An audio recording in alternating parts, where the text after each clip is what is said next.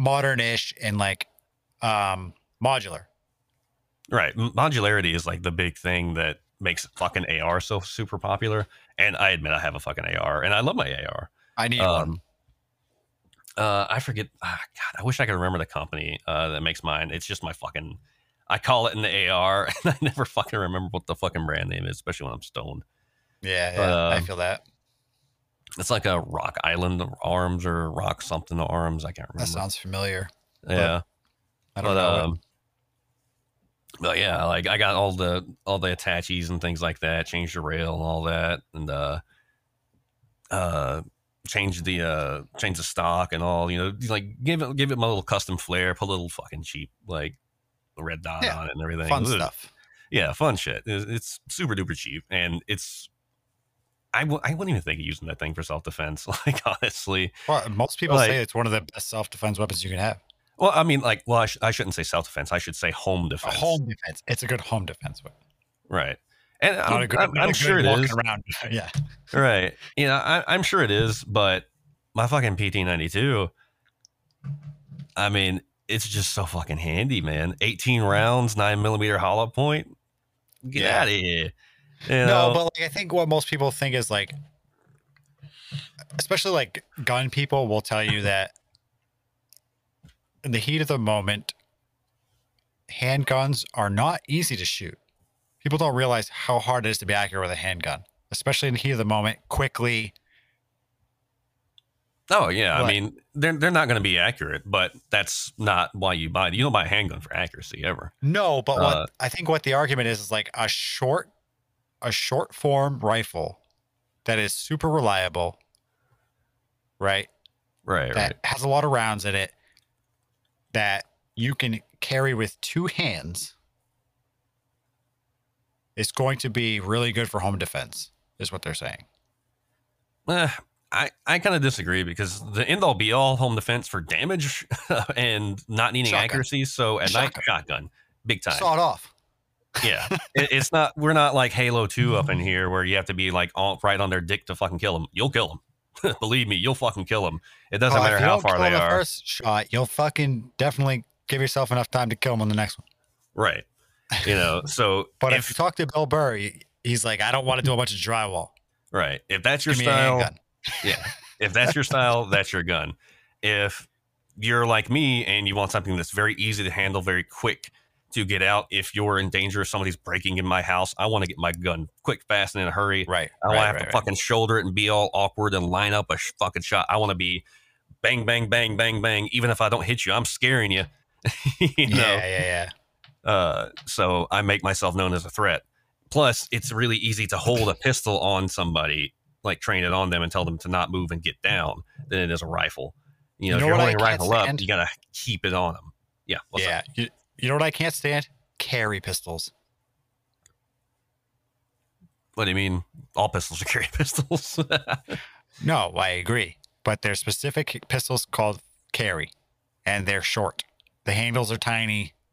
oh yeah, yeah. Those are a pain in the ass. Like my I well, do I, not want a carry pistol at I all. d- like I, put one in my hand and I go, "This is fucking stupid." It fucking fits in half of the fucking handles in my hand. Or right. no, half of my hand is on the handle. I'm like, no. T- to me, the minimum is like it goes down to my pinky. Right. I, I got my ex-wife one of those, um, and she it was her purse gun. I Um, get that. I get like concealment, and, and I- get that. It's just like I do not ever want to have to fucking hold one of those.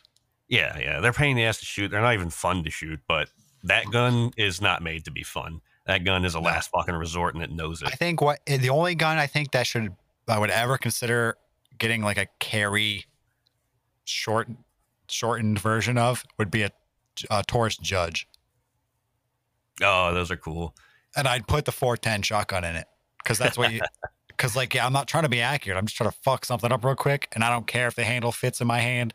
Right, right. Bah, bah, bah. Put some buckshot through somebody. Yeah, those things are super cool. The and the, the things you use rifles for, um, like especially if you own like farmland, ranch land, things like that. You know, coyotes, snakes, anything that's longer than like 20 yards away or something like that. that you need to fucking kill. Some boars. liberal walking across your property. Yeah, fucking liberals, hippies trespassing, things like that. Uh, Bill Burr. No, I'm just kidding. I fucking love Bill Burr. He's fucking hilarious. but uh, but yeah, th- things like that, and of course your occasional tyrannical government. Uh, you know, that's what Right. those are best for. right? Um, yeah, that's what a lot of people like. I hate the argument when people make like, "You're not gonna get like most people aren't gonna get robbed," and and so like, it's like, all well, right, my, my wife got a gun because that. she got robbed in broad This daylight with not- the kids. No, I get. How, uh, yes, yeah, like yes, for sure. And But, we're like, in a the nice reason- town. like, like, the- uh, The biggest reason is for tyranny. right. Yeah, th- that's the main reason for the, the Second Amendment. That's what that law is for. There's no fucking debating it. I don't know why it's ever been a debate, but somewhere along the line, we lost our fucking way. and and like people are like, well, you're never gonna go up against the military. They have way more than you, and it's like, well, yes, but they shouldn't. But yes, and the idea is before it even gets to that, when uh, a police force run by a tyrannical government tries to come and enforce law, they're not walking in to enforce that tyrannical law knowing everybody and their mother is armed. Right. It's not the fact that we're going to go into a fucking field and we're going to go into war against our own military. It's the fact that the steps leading up to it, when they try to enforce it, when they come knocking on the door, that's that's a different situation if they know people are armed. But if you're in a state where fucking nobody's armed, good luck. Like look at this situations they've had fairly recently with the no knock raid where the fucking dude shot the cop. Right. You fucking broke into the dude's house. Yeah. I- mean, that, and that's that's perfectly fucking reasonable. I mean, just look at fucking Breonna Taylor. You That's know, the thing way- I'm talking about. uh, they they killed the shit out of her. Oh, did somebody fire when they broke in? Yeah, the the boyfriend. Oh, I actually didn't know that. I'm pretty Uh, sure. I I I, I don't want to say for sure. I don't. I'm not sure about fucking anything. I'm an idiot, but I'm pretty sure that's the case where the dude recently got tried and got let off. Did he get let off? I have I, I literally have not kept up with that case or I, I could be wrong. It could be wrong, but I think that's what it was. He, yeah, he shot one of them. I don't. I, I'm pretty sure that's the case. I could be wrong. I could be. I, I don't want. I don't know. Don't I'm take anything sure, I say right? ever as fact. and I, I I may be a victim of like with the way media presents a situation or something like that. It, I very well could be, but the But like, impression yeah. is So they I've- killed her. They killed her. yeah, the cops killed Brown Breonna Taylor was Yes. killed in a no and, knock and raid. the, and the like, boyfriend or husband, I don't know what the situation was. The boyfriend or husband shot one of the fucking cops. was that before or after they shot her? I don't know any of that. I just know that that was the trial. I got you. well, And it's um, like, well, no shit, dude. The fuck you think? Right. And I'm I'm I'm gonna go a little to the left on this one. Our our police force has gotten fucking out of line. But I don't think all bad all cops are bad people by any fucking means. But there are a lot of fucking bad cops out there and regulations need to uh, be tightened on who is capable of being hired as a police officer, right? Cops You are have to- cops are great. Yeah. Well their training has to be more stringent. It has to be fucking better. You know, Cops are great. The governing body of the cops. Well, actually, I will say this: the idea of cops are great.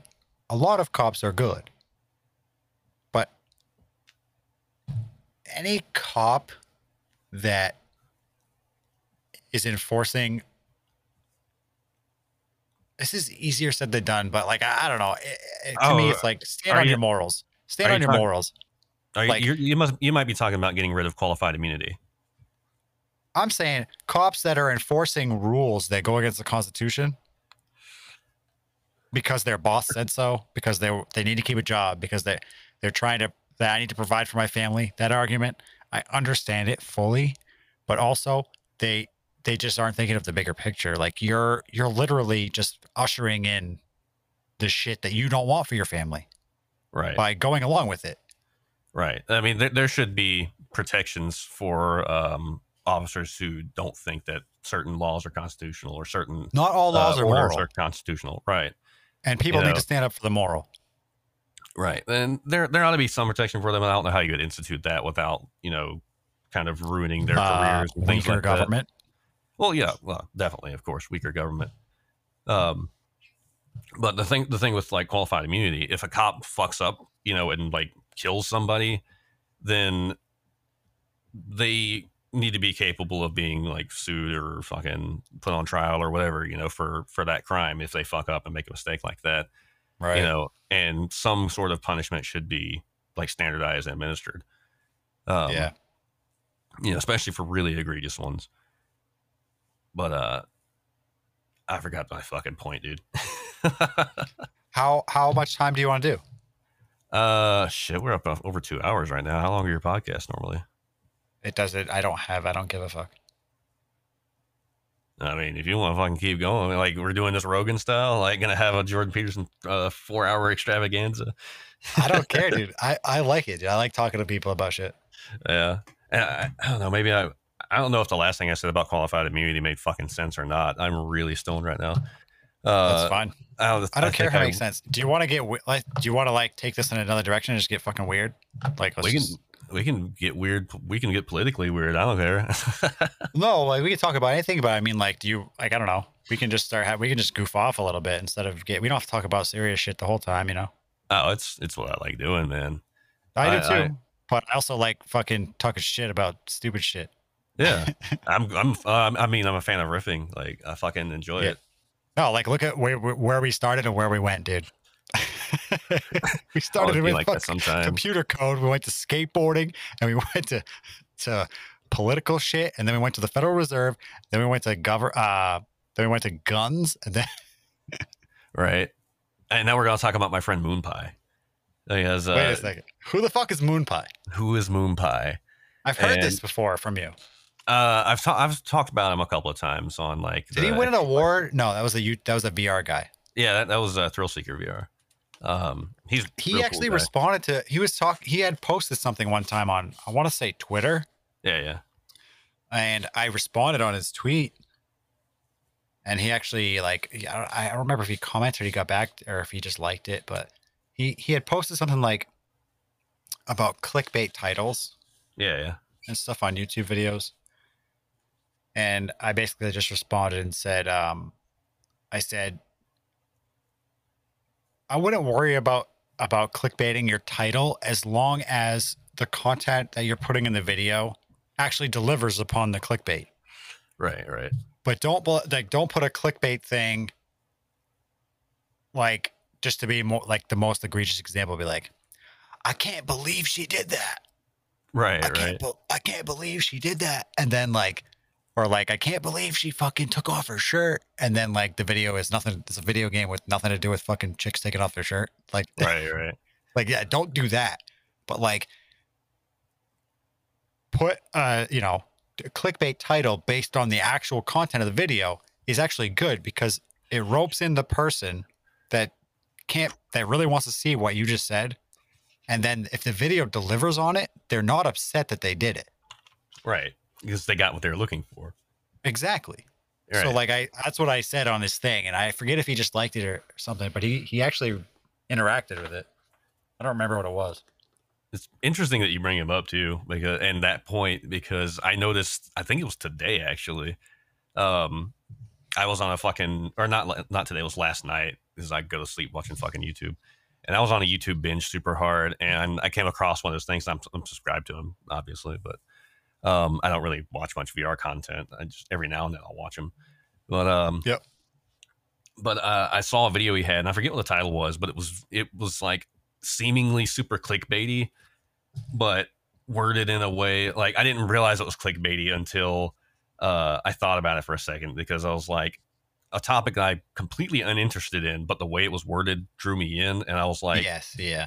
huh, that seems like a video I might watch. Oh, wait, that's fucking thrill. And then I broke down what the title was about and was like, I'm not interested in this. I'm not going to fucking watch this, but you almost got me, you know? So, like, right, but that's good. yeah, he's getting good at it.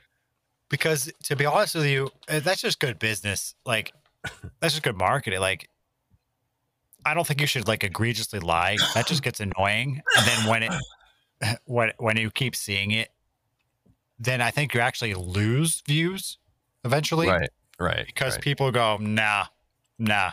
This guy's like, nah, I'm not doing that. You know what I mean? Right. But if but if it but if it's closer like if it's actually about the content, but it draw but it it's worded in a way that draws in somebody that might not necessarily be about the content, but then they go and they go, Oh wow, like I would have never have watched this knowing specifically what it was. But like that was pretty fucking cool. Right. You know what I mean? Like you're not gonna gain any new viewers by just saying, Hey fucking Johnny, I just played fucking uh Apex and I did this and this and this. Like who's gonna watch that? Just the fucking Apex nerd like me. Right. Yeah. It, know what it's I mean? really it's really difficult to branch out and like whenever I talk about people starting podcasts, um you have to start off with a laser focus to no, most of the time. You have to start For off with a laser focus to be noticed by any crowd or group of people or whatever. Oh, 100 percent. And I'm going to tell you right now, anybody's first podcast fucking sucks dick. Like my my first podcast, I can't go, I can't listen to it. It's, it's Oh, yeah. terrible. I don't even like listening to my own shit anyways, but Right, right. Which this weird. I, I'm. This is actually a, you're you're doing a phenomenal job, by the way. Uh, kudos to you. it's Um, fucking easy, dude. Just talking. Right, and you're making quality content.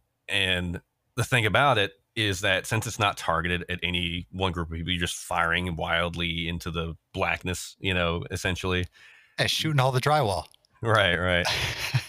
Uh, It's a callback, by the way. yeah.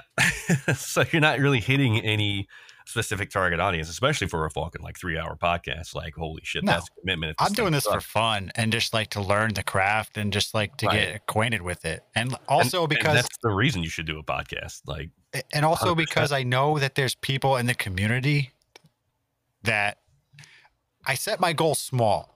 This is like me learning and like I know there's people in the community or like our community plus like the satellite, like you know what I mean?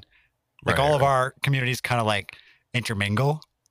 And I know that there's a collective people out there that like know the names of people in the community, but they don't know the person. right. And, uh, you know, that's interesting because I do have a few people that I kind of pal around with, like in the server on a regular basis. Like, Matt knows me fairly well. Right. Um, Kura knows me fairly well. Like, John knows me fairly well. Even if they don't, you know, they don't know me, know me, like, you know, they don't necessarily know my politics 100% because Right, right. never really had that conversation. Um, and that's the beauty of podcasts that are free form like this. You know, that are, it's why Rogan's so fucking popular because people, Yeah, 100%. It's right. called authenticity. yeah, yeah. And whenever you you, lie for there's always so much time you can lie for unless you're a fucking narcissist like Exactly, you know, and when you, somebody has the gift of gab, uh, and they're very good at riffing, or they've practiced it a lot. Like I, I, I kind of sucked uh, when I first started podcasting. I didn't know how to talk, um, but I've, I've gotten better at it. I would like to, I would, I would hope, you know, right well Um, yeah you're going to for sure right? i think a lot of times just people just get in their own way Yeah, yeah. Like it, it really helps to develop habits that make your content better. If you continue the podcast uh, and you listen back to your own material every now, every now and then and actively try to improve, Right. um, and or just even by practice by talking to people long form for a long time, it's just practice. You know, you develop your lexicon off the people that you speak to. That's why Rogan. Uh, appears so fucking stupid in the earlier episodes and he's become a phenomenal phenomenal interviewer uh, one of the best interviewers of all time pr- press or not um, because he's developed this very specific style of interviewing uh, that he does in a pure audio form that's almost been lost to this generation uh, radio i think he fucking what died. he did was he he took it a little bit serious as far as he took it seriously in that if i'm going to have these people on you know if it's a scientist i gotta have to actually be genuinely into it like i have to actually if it's a scientist, I want to know about the thing, and he gets to choose his own guests. So like, right. And he's he's not necessarily. I mean, he's not stupid, but No. he's very mid range. Like he's a normal Yes. fucking guy. He is your Exactly. average dude. But that's why it's and fucking I. I by the way, I love that we're two white guys talking about Rogan right now. Like, how much more red flag can we get? dude, I don't. f- No, dude. Israel I'm just- Adesanya just, fucking did a mic drop on UFC press conference about him. So oh yeah, yeah. But um, I'm, I'm it's not going to get into white the whole guys that like Rogan. It's just that's stupid. It's ridiculous. right. No, it's not. But people, the people, I, I'm convinced the people that don't like Rogan generally haven't listened to Rogan outside of something political they don't agree with. He's phenomenal. Um, There's stuff that I don't agree with about him. But the fucking guy doesn't have a fucking harmful bone in his fucking body. well, Well, you gotta see Other than the mat. Other than on the mat. All right. but th- that, that's the thing. He he's an everyday fucking guy that asks the same questions that everyday you would probably ask the same person. He puts these incredibly fascinating people in front of a microphone. You know, these professors. Like one of my favorite episodes of all time. It was this guy uh, who is a mushroom professor. Um, and all he was, does, it the he's dru- was it the drug guy or just a mushroom guy? mushroom guy, just Okay. mushroom guy. I think I Um, remember that guy. Is he old as fuck? I can't remember. I didn't watch. I only listened to the audio. I never watched the video. I definitely heard it. I know. I think I have. But uh, uh, that guy, his fucking knowledge about fungi and mushrooms and everything was just Yeah. Fa- fascinating. Uh, you know, I learned about the slime mold thing. They act as like a colony or like a single uh, entity uh, from that episode, and like it was just absolutely. And of course, they talked about uh, psilocybin go- mushrooms and stuff Yeah, yeah. too. But Well, You of know, course, that- that's what Joe Rogan's into. Yeah. Right and you know that was that was cool that was the okay this is rogan for sure part but the rest of the episode was like genuinely about fucking fungus and it was like listening to a fucking uh nat geo documentary or something you ever you ever like flicking through channels as a kid and then come Yeah, across a catch David Attenborough talking about fucking some fucking fish that you've never fucking heard of, and you're like, dude, this fucking fish is the shit, dude. right it's like it sucked you in because it's dope and you're learning shit and it was cool you know Oh my And- god, dude. Yeah, and it's not mindless. Like you're learning something. It might be completely worthless fucking information, but it's bettering you. Like you're learning new material. You're learning new things. It's It's stimulating. knowledge. Knowledge is power. You should Right. take in as much knowledge as you can and hold on to the stuff that you care about. Right. And I think that that coupled with hearing opinions from people who are absolutely fascinating in very specific fields about those specific things uh, helps you formulate your own uh, politics thought. Um, it, The best way to form an opinion is to hear everything. right. You know so you you don't realize that as you're growing up but that's the basis of indoctrination. The the people that raised you nine times out of ten you are either very close to the views that they align with or you're radically in the opposite direction uh, out of rebellion. You Right. know? To be honest Uh, with you, dude, almost every time I hear stuff like that from somebody I disagree with, I can almost always take something that they said and go, "Yep, I agree with that." Right. Right. And most people, unfortunately, they place themselves in these fucking camps. It's either left, right, don't care, extreme left or extreme right. You know, and then that's that's all they think there is. It's fucking spectrum, dude. Like you can have different views about different topics and learn about those topics, and it's Right. okay to admit that you don't know anything about a particular topic. Therefore, you 100%. cannot have a position. Uh, and I, As soon as you give way to the that that empty portion, as soon as you I think it's different to say I don't give a fuck. Especially if it's about things that like are part of like they're definitely affecting your life. Like I at some point in your life you have to give a fuck about some stuff. right, you know what I right. mean? But there's as soon as as soon as you start to go, dude, I don't know a fucking thing about this. I think that's like sometimes when you as soon as, soon as you admit that moment, you start learning about that. Right, right. Like even on accident. There's a, I think it's called the Bader main. That's not the Baader Meinhof effect, is it? Hang on. Let me look this up real quick. We gotta do a pee break in a second. Okay. Okay. Let's see. Oh yeah, Baader-Meinhof effect. I was right. Man, I can't believe I remembered that term. Um, The accent you had it down pat. Some Yeah, German yeah. guy. Uh, so basically, this is the effect when, like, say when you buy a new car, right, and you drive it home, and over the next couple of months, all of a sudden you see your fucking car everywhere. Holy shit! You Oh, never yeah, noticed this yeah. before. Yeah, yeah, yeah, yeah, yeah, yeah. And the same thing happens whenever you learn a new word or you hear a new saying or something like that. Like you Yep. learn a new like euphemism or something like that. All of a sudden, wow, you're you're hearing yeah, you're picking it out in conversation all the fucking time. Like I just learned what macabre means. That's weird. I didn't know that. And then you hear it in like a TV show or something like that Mhm. you just brain didn't fucking process it because it wasn't in your lexicon. Yep. Uh, so by listening to these long form discussions and watching documentaries, things like that, you start to understand things. That's called fucking learning. The Baader-Meinhof effect is the effect of you learning something new. When Almost like car, expanding your you- vocabulary. because, like, exactly. You'll hear the more you hear a word in context, you start to understand the meaning of a word, even if you don't know the actual definition of it. Exactly. And that's how you learn English in the first place. People don't realize how much English they don't actually fucking know. There's Oh, a lot. Dude, I use words and then I go. Somebody goes, "What the?" F-? Like if I say a word that like is on the edge of my vocabulary, and then I'm talking to somebody and they go, "The fuck does that mean?"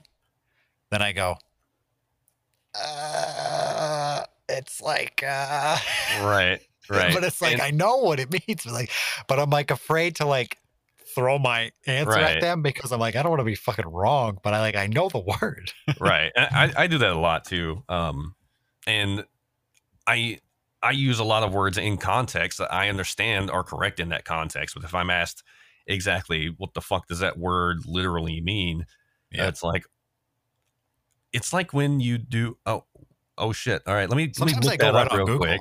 Yeah, I, and- sometimes I e- even if I'm typing something and I'm like I I I type something out right, and a lot of times when I type out like I'm thinking of like how I would speak, right. a- and it like comes out, and then I say the word, and then I type the word, and as soon as I type it, I go, hmm.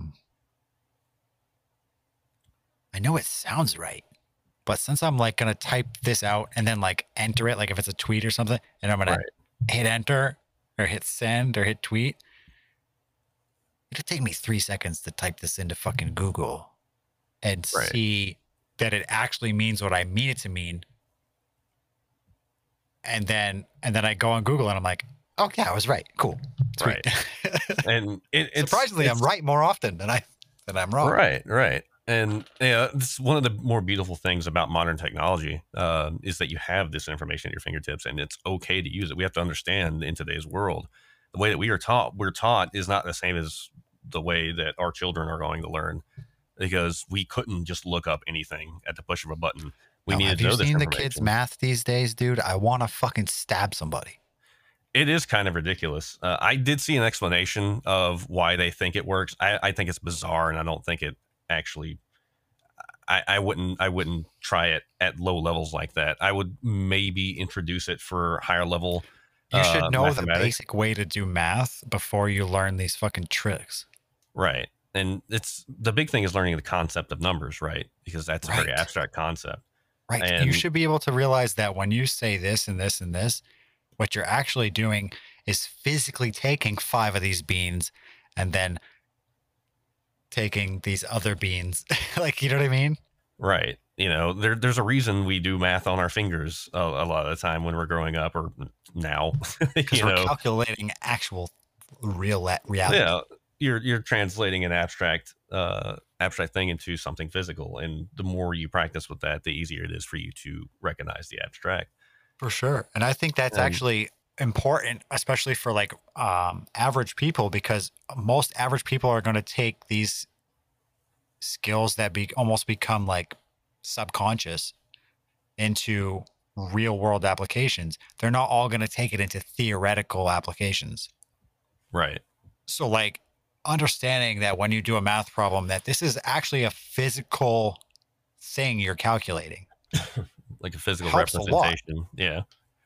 And um I actually have it, it it's odd, but uh I, I kind of struggle uh with basic math, like arithmetic. I hate fucking math, dude. Fuck math. Yeah. I, I, I struggle with arith- arithmetic, but I'm a fucking developer, a programmer. You know, I have to Mhm. use pretty complex, calcu- uh, pretty complex math and a lot of algorithm, which is a big scary word that doesn't mean what you think it does. Um, Algorithm's just a big formula. It's not even really. I mean, uh, at its basis level, yeah, an algorithm technically is a formula, but when it comes to programming uh, an algorithm, or even there's even an algorithm for solving a, a, uh Rubik's cube. Um, Right. Actually, while while we're on this conversation, let me go ahead and practice what we preach. So Algorithm. right. What does Webster say? So Hey, by the way, uh, just so you know, it's getting so that you can't fucking trust some of these fucking dictionaries anymore. yeah, I saw They're changing that. definitions every fucking day. Right when they changed the definition of vaccine and changed there's another definition change too. Man- vaccine uh, one was one I saw. No, anti-vaxxer is now anti-mandate. Oh yeah. Oh, they changed it again. Ah, Jeez, I didn't And- trust it anymore. And um, even more fucking egregious than that in my mind is they one of the I forget which one. I don't know if it's still there, but they changed the definition of the word literally Oh really? to figuratively. oh wait, I, actually, I, I think I know what that was about. Um, so that's like the the internet culture, literally. That's more of an, like an Urban Dictionary type. Uh, No, no, no. The actual dictionary changed the definition of the word literally because everybody says the word literally meaning figuratively. Right, that's what I'm saying. Inter- internet culture has changed right. It's a that. but it's a, but it's a slang term, and we all understand that. right, yeah. It's, an, there, emph- it's, it's an emphasis. if it's I- hope it's not the only uh, iteration of the dictionary because you know dictionaries they have multiple definitions for a lot of words. I would think it would yeah. be like rather than literally like actually really you know think whatever the definition for literally Like yeah, they'll put like four or five subs. Like right. And then like literally and then a footnote in there slang uh not literally like actually not literally you know figuratively or whatever. Like i could see that. That would make sense for an updated uh and i think it's important to yeah we, we do need to update our language but notate as changes come along because it's a big uh a big downfall uh of languages as they get like old english was completely lost um and you don't see definitions for a lot of those words anymore so they just fell out of the lexicon completely yeah, um you are right. It is not the first definition. Yeah. So keeping track of modern updates to old words, like meaning something different or other ways to say those words, No, it makes sense. should should be updated and added to the dictionary. So I agree with that that particular decision. Um, but we got way the fuck off base there. So algorithm uh, is a process or set of rules to be followed in calculations or other problem solving operations, especially by a computer. So it's just a set of instructions essentially uh, to solve a given problem. And where it starts to get complex is you can tell a computer all day to add two plus one. You can do a whole bunch of calculator shit. But how do you tell a computer uh, to take this list of names, copy it over here, and then separate first and last names? They've all typed their names in with no spaces. That's how Right. you receive this information. How do you tell your computer to separate the first and last names or whatever? And these are problems that have to be solved uh, algorithm al- algorithmically Right. or even a, or even a very basic one. Um, say you want to tell your console. Uh, the, the console is basically just the most basic response uh, that you can get from coding when you're in an IDE or, or developer environment. Um, so basically, you say "Hello World" or you type the code to write "Hello World." It displays to the console. You feel me? Right.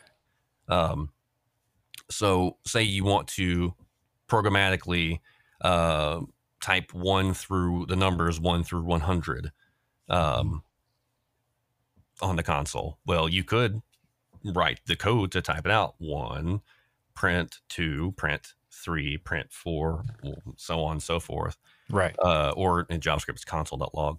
But um, you could do that, but instead you could write what's called a for loop.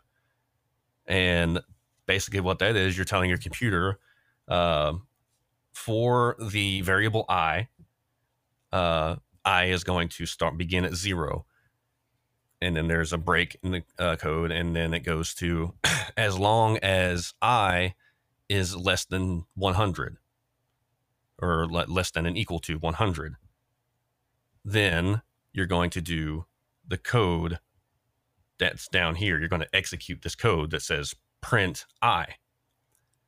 And then it's going to print i, then it prints one, and then it cycles through the code again and it makes the check based on the last line. Is i still uh, less than 100? If the answer is yes, then it executes the code again until i is 101. Right. right?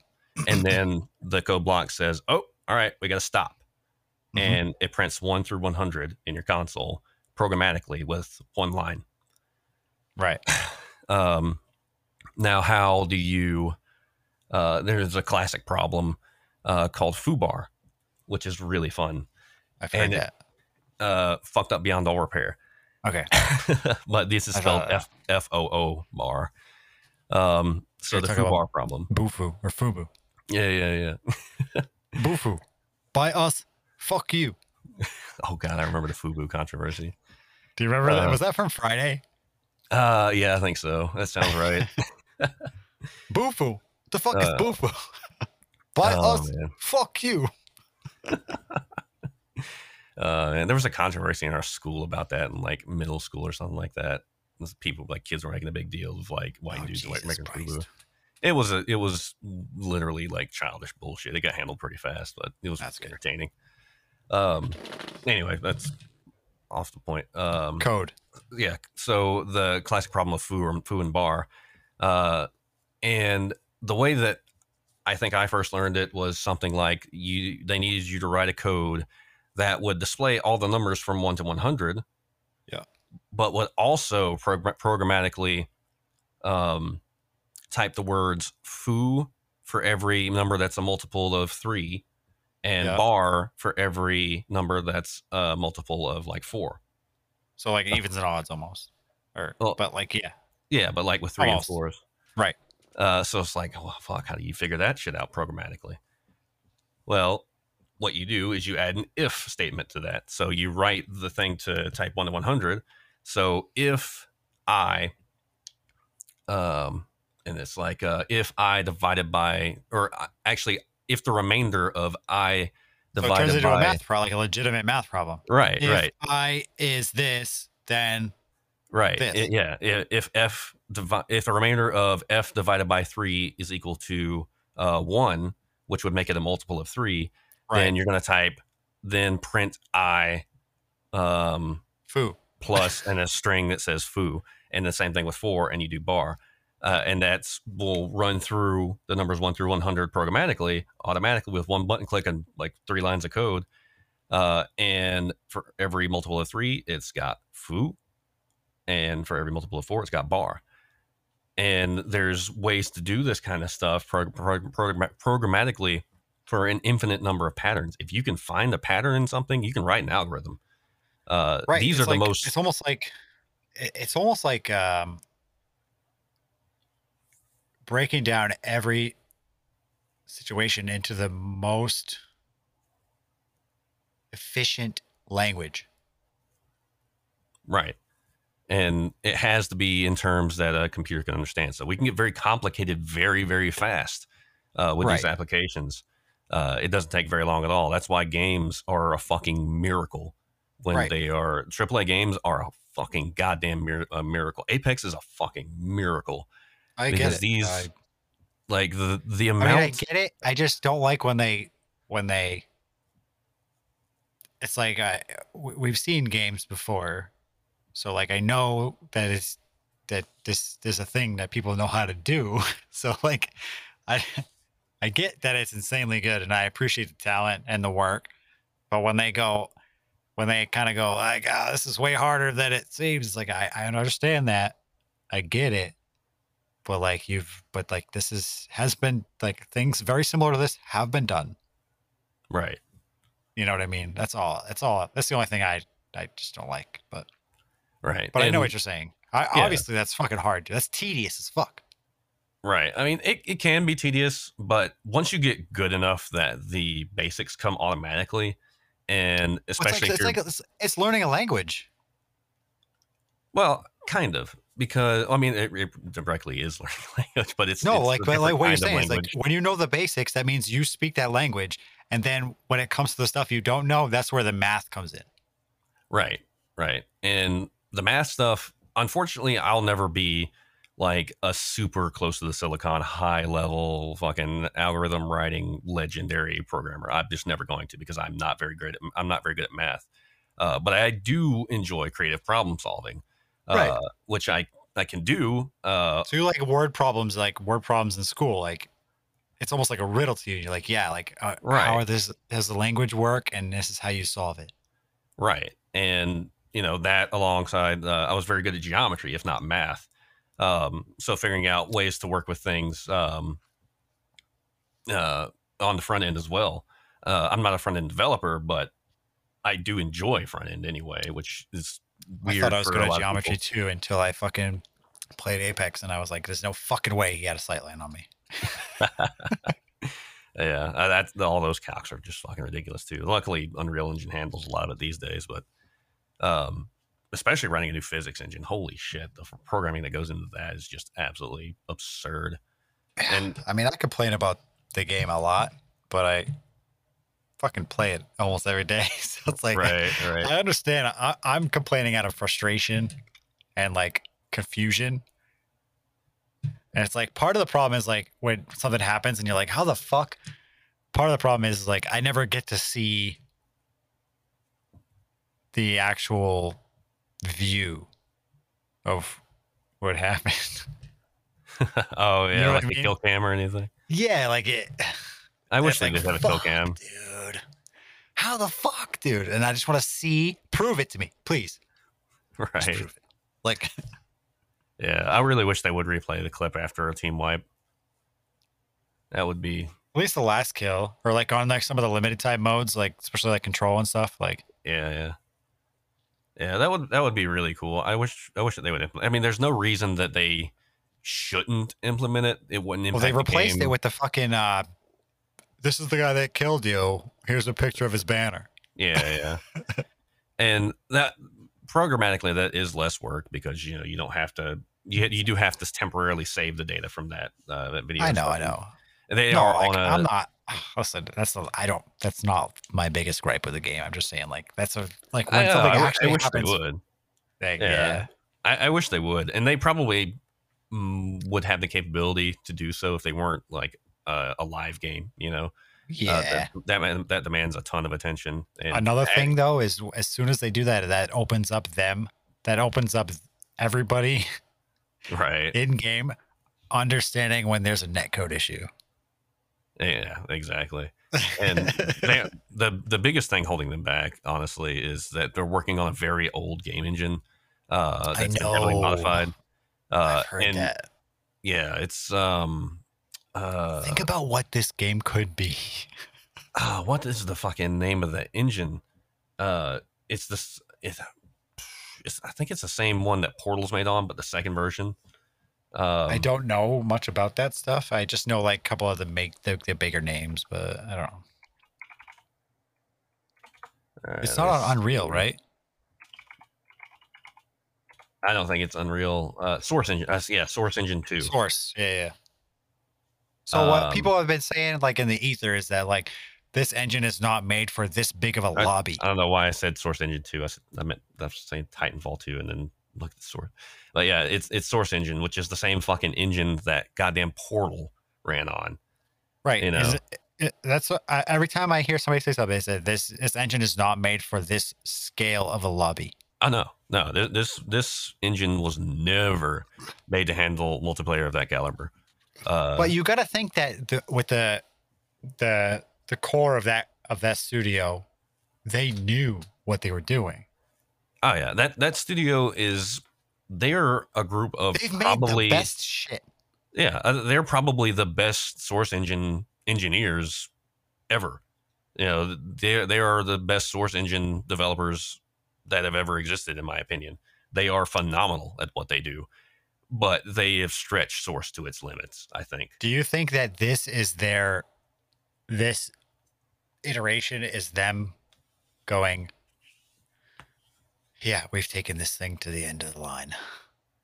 I think that if there is an Apex 2 or they get the balls to do it, port it over. I don't even know if they'll port. I think they would just do Apex Legends 2 on a new engine. See, but, but, but hear me out. Respawn has kind of broken the mold with everything they've ever done. right. One of the things that they could do, because they tend to be outside the box, and I think that's what makes them great. One of the things they could do is is not make an Apex 2 and port this one over on the side until it's ready, right? And then port it over and then continue the same service of Apex The problem longer with, than any other game of service has ever been in service. well, the problem with that though is interconnectivity between um between the two engines, right? So two two of the same game running on different engines aren't gonna necessarily Behave. communicate all that well, Yeah. right? No, There- but does it have to be on the same engine? Can't they just make the game on the If- different uh, engine? That's what I'm saying. If they ported it over somehow, then that would be the end of OG Apex, right? Everybody would have to move over. Reinstall. uh, yeah, I mean, every, everybody would have to completely reinstall. It wouldn't work on older consoles. Support would drop. Uh, so you couldn't likely. get. So basically, you couldn't even. You couldn't even do like a cross cross. Like you couldn't take your count. Mm.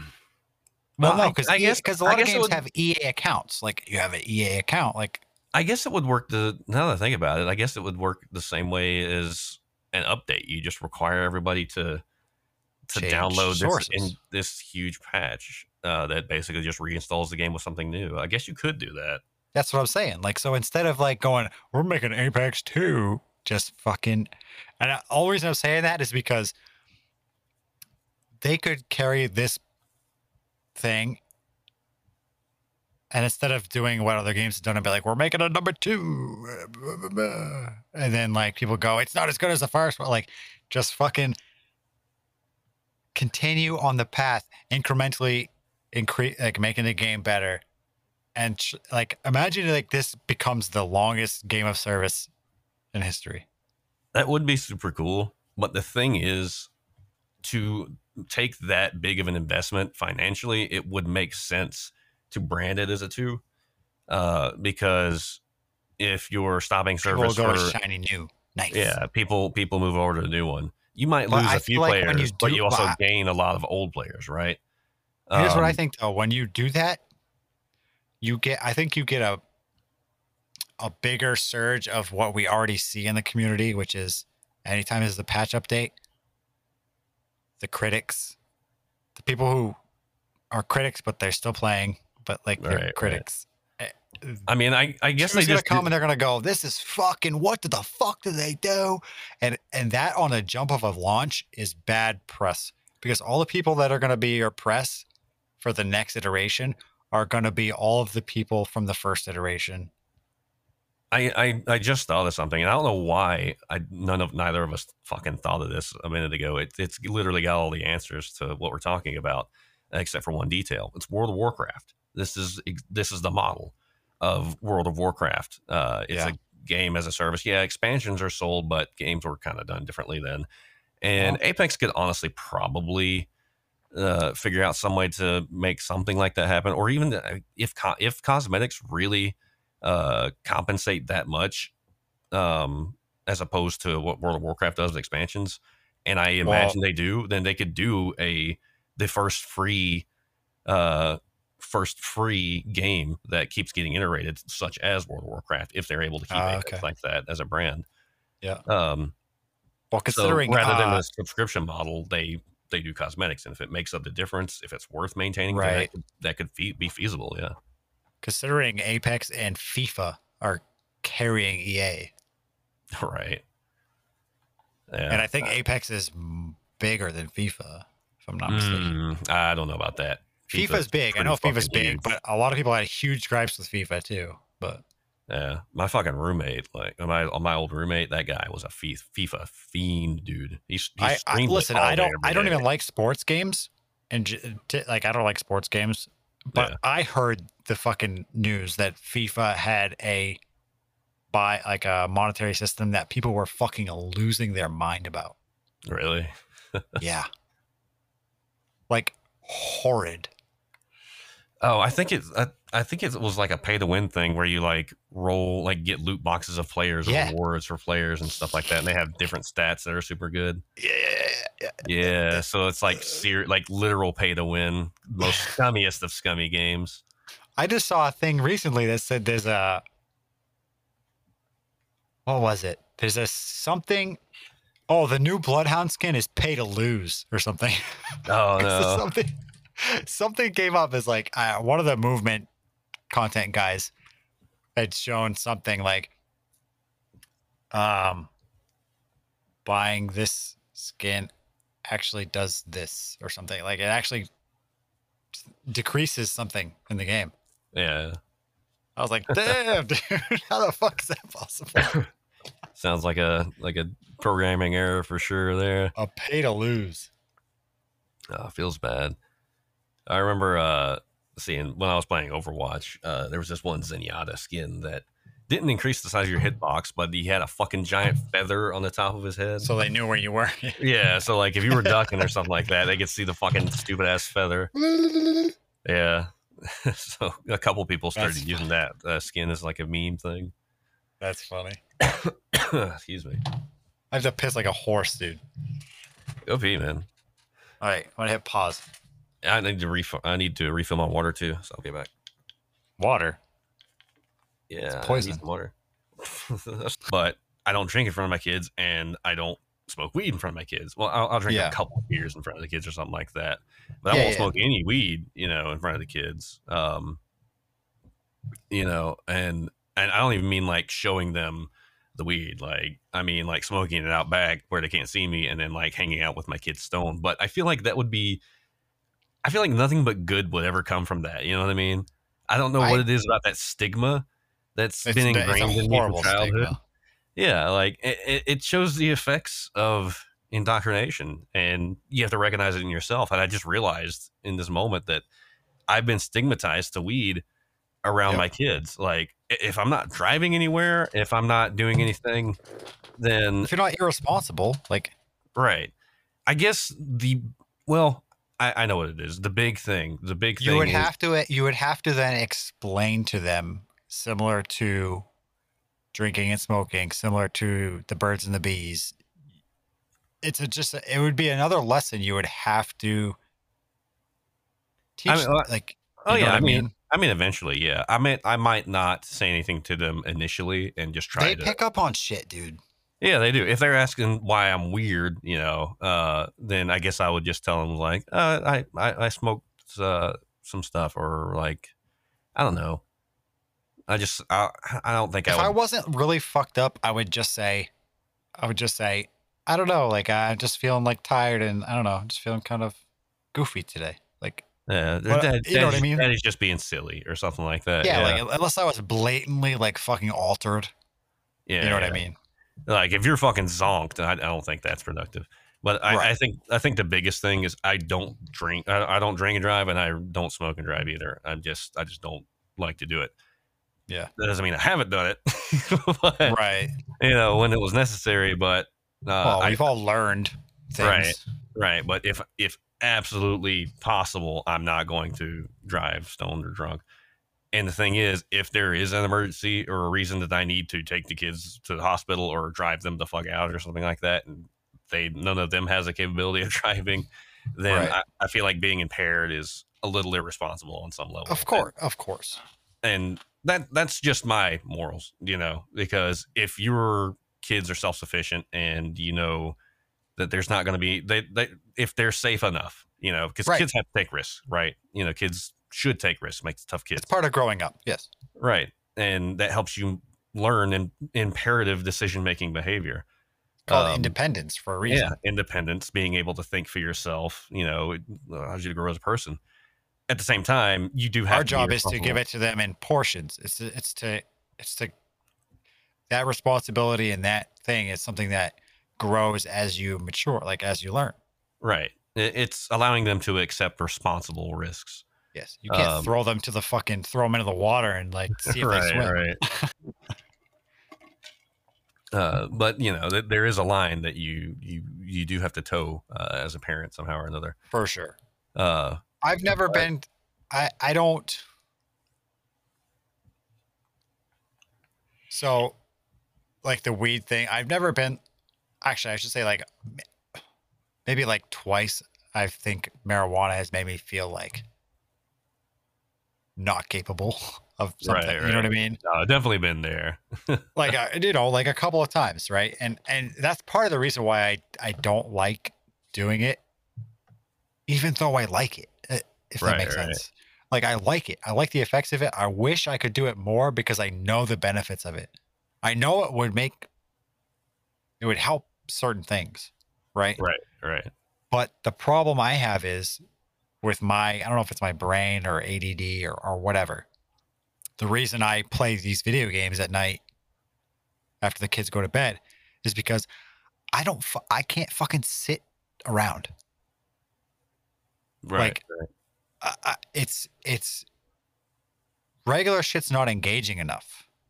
Like, this is my time. Like, you know what I mean? Like, I wake up in the morning and all I'm doing is getting the kids ready, making sure they have all their stuff, getting them to daycare, getting myself to work, working. If I have time on lunch, I may have to do something like adult. like I may have to run an errand. I may have to call something. I and then back to work after lunch, and then then I have to pick up the kids, and then I have to feed the kids, and then and then when the kids go to bed, it's like ah. But I don't want to fucking sit on the couch. Right. And this is going to get into one of my favorite topics of conversation. So I'm sorry. We're probably about to have a fucking three hour podcast or 4 Let's fucking go. It's already three hours. What are you talking about? Uh, but, um, Joe Rogan, watch out, bruh. right. We coming Uh, for you. so, uh, so I, psychology fascinates me for one. Um, Yeah. I, I fucking absolutely love it. Um, kind of wish I had pursued a career, but kind of glad I didn't, uh, in the state of things, you know? Yeah. Um, so it sounds like a there, there- there's there's really two things here because you could have ADHD, and you I think that most people should get tested, uh, but finding a reliable doctor to diagnose it properly and misdiagnose something else is incredibly difficult. Uh, for sure. And there are doctors out there that make honest mistakes, and there are doctors out there that really push certain things. Uh, well, is- any d- doctor that wants to shove pharmaceuticals on you, right. Uh, and- you have to be skeptical. right. Get And- second opinions. Right. And th- those can be a problem. And it's a very subjective science uh, as things are right now. Also, specifically, doctors get bonuses for prescribing things, which is fucking psychotic. So some of them do, not all of them. Um, No, but like pharmacists send representatives to hospitals, and and Oh, they're yeah. literally they're just selling them. Oh, yeah. Big time. Uh, They that- buy they constant. dude. My wife used to work in the pharmacy at the hospital. the pharmacy a pharmacy rep would show up, like a uh, whatever pharmaceutical company rep would show up, Yeah. Yeah. and the pharmaceutical rep would buy the department lunch every single time they came. I, I don't, I don't doubt it, man. It's just like Yeah. they also they also give them swag, dude. it's fucking it, ridiculous. What are we at a concert? I believe it, man. But um, when you when you do find a good doctor, and it's important to a, a lot of people say don't self diagnose, and you shouldn't self diagnose. But, But, you, need should- to also be introspective. right. You you need to be able to You A, know your own body, man.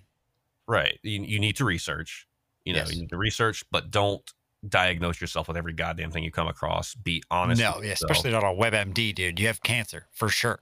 right and just because you have two two three symptoms of one thing especially in psychology does not mean you have said thing Right. those symptoms can be very very broad um you know like Some symptoms are just called being human. Also, right you know and a lot of these things are learned learned things that are more a therapy issue and a lot of these things some of these things are actual chemical imbalances or chemical deficiencies like adhd Yes. uh, that legitimately cause a problem and should be addressed.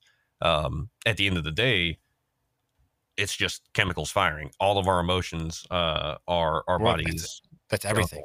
right? And you do have some modicum of control over it, um, believe it or not. You can alter the fuck out of it with Right. behavior. Because once you understand that A lot of it's your endocrine system, right? uh, endocrines, I believe, uh, are. I think that's more of a body thing. I can't remember exactly. Endocrinology. Okay, I might be oh, wrong No, no, no. You're not wrong. You're not wrong. I think you're correct. Sorry. Because like dopamine, all those things, you can alter them. You can actually change your behavior and control them. to a level, you can alter No, not your. if you have. No, I'm saying not if you have like a. If you have a physical something wrong with physically wrong in your body right, right. that is an issue with the way the chemicals are produced or distributed or whatever. right. like yeah you can't fix that but like people that have so there's a dude i listen to he's a stanford professor named uh, andrew huberman and he has a podcast and he teaches people all about like sleep and how to change right. your reward system and all that stuff so that you don't become addicted to the chemicals that your body produces Right. Okay. I know what you're talking about.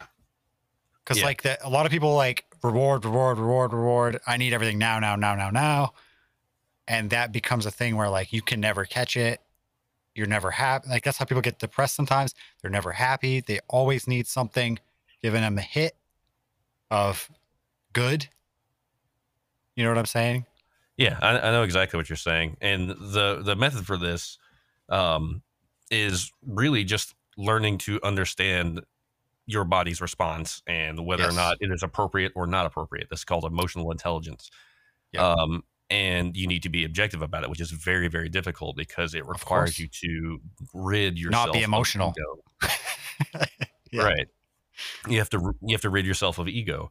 Um, you So- one would say that uh maybe mind altering drugs like psilocybin allow you to step outside of yourself so you can see yourself from a different perspective Right. It, it is widely said that the main um, the main draw about uh, psil- psilocybin, psilocybin, whatever uh, mushrooms, Sil- Is sil- that- psilocy- psilocybin. I don't. know. Sil- psilocy- sil- psilocybin- Sisyphus. Uh, sil- anyway, Sisyphus? What? yeah, I don't fucking know. Uh, so the the main draw about them is that they're said to cause ego death, um, Right. temporarily at least, which allows you to alter your perspective dramatically, free from a lot of your own biases that you don't Yeah. recognize that you have.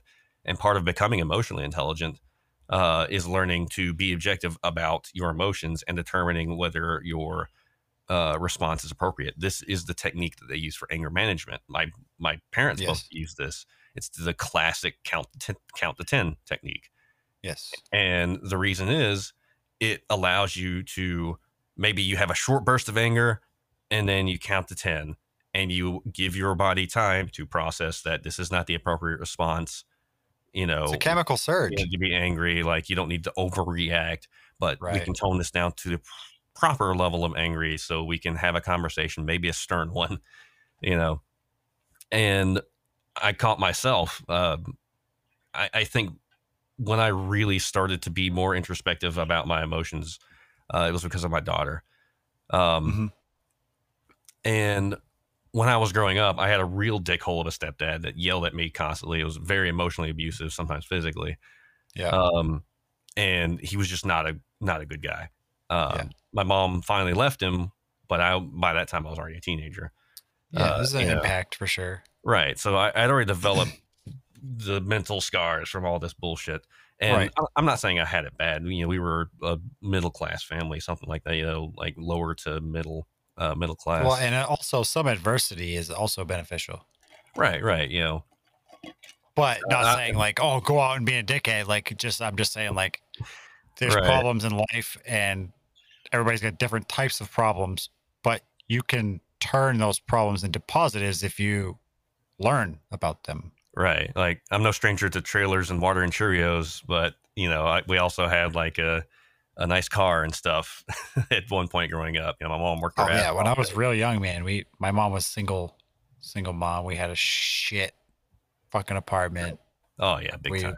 Cheerios, fucking what you know what I mean? Like yeah, Right. been there. My mom But, drove um, a Ford, a Ford Escort, Oh, my mom too. Geo Metro. Oh Yeah. man. But, uh, my mom had a Dodge Neon at one point. I think Same fucking thing. But um, Yeah. Uh, anyway, uh, so I grew up with that kind of crap, and you know, I always told myself because I, I never met my biological father either, which is another set of fucking issues that I never thought I'd have to address because they didn't care. I thought, uh, right. So, uh, therapy it helps.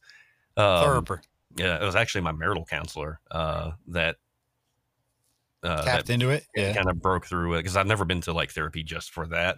Right, Uh, right. But during our marital counseling, she suggested we do some solo sessions, and holy shit, she was really good. Yeah. Um, um, and she was a very Christian woman too. It was like a, she was a Christian therapist, but didn't practice as a Christian therapist. You know, um, just Yeah, phenomenal. she was objective in her counseling. Yeah, yeah, phenomenal woman. The horse girl, but phenomenal. um. So anyway, Did you just say horse girl? yeah, yeah. You, you know, girls that like horses are always fucking weirdos. Oh, okay. I just had a flashback. This fucking. Oh my Uh, not, not the videos from Tijuana. No, I had a flashback to um Shane Gillis's comedy special. It just fucking made me. Oh my god! Um. You get, Oh, so I, I, I completely lost my place there. Uh, Go. so, so yeah, she I helped could me have out just with. Uh, you on a wild horse ride, but I I'm just know, gonna let right? you stay on track here. anyway, um, so we we talk all that shit or whatever, and you know, I, I learned a, bit, a little bit about myself, and then uh, later on, uh, I get divorced, right? And I get divorced and moved on. I move out, get my own place or whatever, and uh, you know, I was having to do the the three kids by myself for the first time, uh, and paying all this child support because I pay a ridiculous amount of child support. Uh, I got Yeah. hosed in court. I was really bitter for a very long time about that. Um, Yeah, luckily, I've I've come come to terms with that, and we have a great co-parenting relationship uh, that I'm pretty proud of, actually. But um, at the Well, time, should be, yeah. you know, that's fucking Yeah, yeah. awesome. yeah, um, it is. Um, Sucks that it comes to that. Like, but It does, but when people don't when when people don't grow up, you know, and learn to learn that you're just gonna have to coexist with this person, and you might as well not be fucking bitter about it. no, Like- I, I I think you can be. I'm just saying. like, I think you can be bitter about the financial situation because I think it is pretty broken in this country sometimes. Right. The way Well, that works. And don't get me wrong, I completely disagree with how all that shook out, and I got totally fucked. And she did a lot of fucked up shit to me, uh, in from from my point of view. Right. Um, but you can still also saying- separate that from right. like Yeah. that we are raising children together. We are bonded for life. Right. Like I'm not excusing her for her mistakes, but Right. I'm not punishing my kids for it. And Right. at this Exactly. point, she she won that battle, and I'm not going to punish myself by making it miserable to interact with this fucking person. Unless they're Yeah. being miserable, then Yeah. it's like you can waste situation. all your time fighting that battle, or you can work on yourself. You, you know what I mean? right. Like if she doesn't raise a stink, I don't either, and it's like, hey, the kids are cool, you know. Absolutely. Yeah. Fuck yeah. But um, at the You time, have guns. You have Yeah, yeah. computers. You have nice stuff. Like I, I pay you every month. It's just a fucking bill at this point. Just fucking take it and tell me how the kids are doing. All right, you know. Uh, and at the time, it fucking ruined my life. Like literally, I I, I lost uh, living in a beautiful home in a neighborhood that I grew up in, uh, right in the cul-de-sac, a beautiful subdivision. Um, you know, it was a great house. We got it at a deal. Uh, I was working a job that eh, I didn't love, but it was a fucking job, and I didn't mind doing it. At yeah, but when time. everything else is great, it's like, yeah, you're sacri- everybody sacrifices something, and you're like, you know, Right, right. You know, and yeah, work wasn't great. It wasn't super fulfilling or anything, but I was making enough to provide enough for my family to be, you know, for us to be happy. which is rewarding in itself. Yeah, you know, I was perfectly content, and I loved my wife. And I'm not gonna lie, I fucking I did love her. Um, Yeah. and everything was, you know, all hunky dory. Well, eventually, we had More our hunky own, than Dory, or well, you, you know, when when couples stop being intimate and start arguing more, it, it just puts stress it's a on nightmare. It's a nightmare. Right. And we did almost break up uh something like three years in, uh, something like that. And um that's when we went to counseling the first time, and that saved our marriage for a good while. Um, it was the best thing we ever did. Biggest mistake was stopping going to marital counseling. Oh, yeah. Um, but I highly recommend it for pretty much every couple. If be serious about it when you go, you know, don't blow it off or anything. But if you take it seriously, they can fucking help you Mhm. um, and it cleaned up a lot of the poor parts of our relationship, especially, um, you know, on my end, I had to learn to uh, do a few more responsibilities as a husband, right? You know, I had to take on some extra responsibilities, and we made some concessions about how things should work. Uh, and Yes. then she, she made some concessions of mine, you know, and we were able to talk and try new things and, uh, you know, save money for certain things, you know, and learn how to communicate was the big thing. right. Uh, so that learning how to communicate was extremely valuable.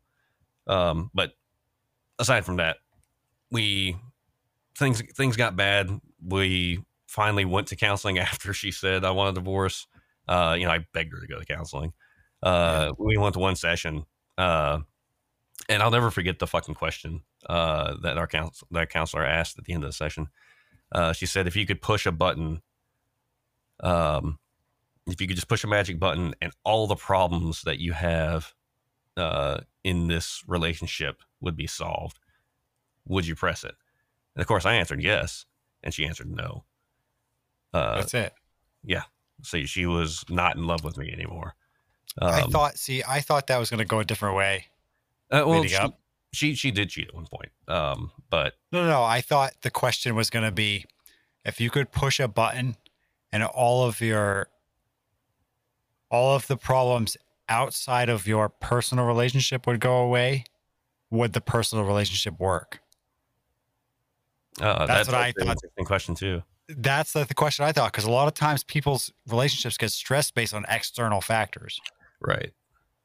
And it's just that it's just you not knowing how to overcome them that gets in the way of your relationship. Right. And I, I But a lot of people I think it like, works say- the inverse too, because if you No, if yeah. to answer yes, then we could identify the problem and fix it. Exact. That's what I was. That's what I was wondering. And then, and I thought like maybe like similar to what you answered. Like you were like, yes, if if all of our external problems went away, then things would be hunky dory. And then she was like, no. that's what I thought. Right. that's what right. I was thinking. Uh, if you said that, then it's you know that it's okay. It's a problem within the relationship. Then you got to right which i thought like was might be typically i know people say marriages work and stuff like that or like relationships are work and i they are to an extent but i think that there's also a factor of people people are are a certain way right. and right. even when they grow they become a certain way and yeah you can like alter certain things but like they're ultimately sometimes there are divides that just aren't gonna work Right. themselves out irreconcilable irreconcilable differences and shit like yeah that. and it's like I, I, the whole like uh relationships or work marriages work things like cool I, I i understand that it's work and everybody has to concede some things or like you know you, you, you pick each other's slack up on things like i, I get right. it but there's also things like i'm not going to be somebody i'm i'm not also Right, right. You know, it- You yeah, know what I mean? People change over time, and sometimes the changes that you both make become incompatible, and it can happen at any fucking age. you right know. you can't say your 20 year old self is all that similar to your 30 year old self and Yes. probably not between 30 and 40 or 40 and 50 either you're a different person I would imagine. I think a lot of, and I've heard this from other, probably from podcasts, to be honest with you, but like other people, like different cultures and stuff like that. Like people will say that, well, like Jordan Peterson talks about stuff like this, and also like, um, specifically like, um, Indian American immigrants and stuff with like arranged Right. marriage type uh, backgrounds. They all say this this similar thing that like people have kind of lost the idea that um like people these days believe that marriage is like uh this love story from a movie hmm whereas like marriage and a family is is more so like you're together because you have a goal. Like everything's so romanticized about this true love story when like an actual relationship is actually like you guys have the same goal. It started out as you you were attracted to each other and you had fun and, and all that stuff. But if if after that the goal was to have a family and a, and a structure and a better life and to procreate and all that then that that's that was still the goal and that's not necessarily like a love story. That's that's a family. It becomes a different thing. And it's Right. and, and for like one partner to be like i still want the love story. It's just like a, it's kind of an unrealistic thing you've brought if you brought children into the world if you decide to get married it's it's not everything is like roses and shit like that. Like once the honeymoon phase is over people don't realize that like the relationship is going to change. Like for sure. Right. The fact that the fact of the matter is do you both want to go forward and do that together? Right.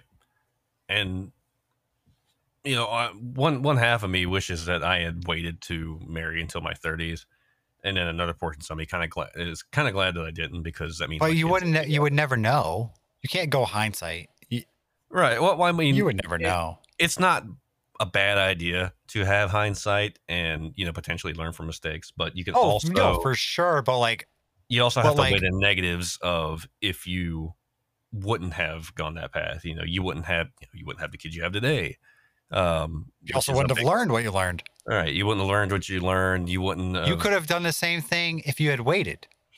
Right. And the benefit is getting to experience your 20s as a you know as a free person and having the experiences you have now maybe um at, a- at a younger age but who knows how the fuck Right. that would have played out you know you still wouldn't have had money and all that. Um But so the thing is, like, what, what, like, when you get married or uh, you have, you start adding responsibilities,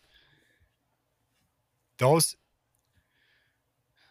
you think like, oh, you get older, you get more mature. It's like, yeah, I, I understand that fully, for sure. Like, I'm definitely way different than I was, oh yeah big time. but, but like the lessons I've learned would never have been learned without been in the situation that I'm in.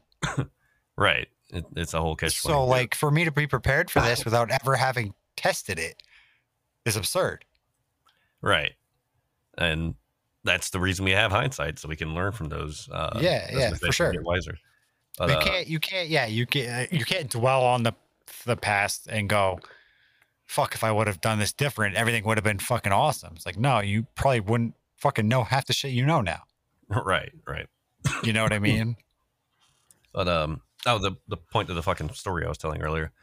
Um, yeah i'm just finishing So- your sentences don't yeah, worry yeah, about yeah, it Uh, uh, I, I I almost forgot about it.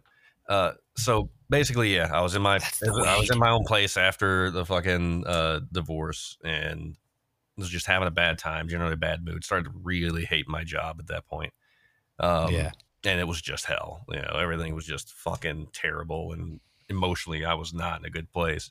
It's probably and- fucking not fun to work that job when all your money you, you work it and then send all that money to someone else Yeah, yeah, it was it was really bad. My credit got emasculating really Oh, it- it's it is like I I work to earn all this fucking money and to see thirteen hundred a fucking month just fucking go away like that, and then I see like then she's still asking for money, like for certain things, like doctor bills. Oh and my shit. I'm like, fucking god! You know, it, it's it's fucking infuriating. It's very I difficult to deal with. Right. I can't.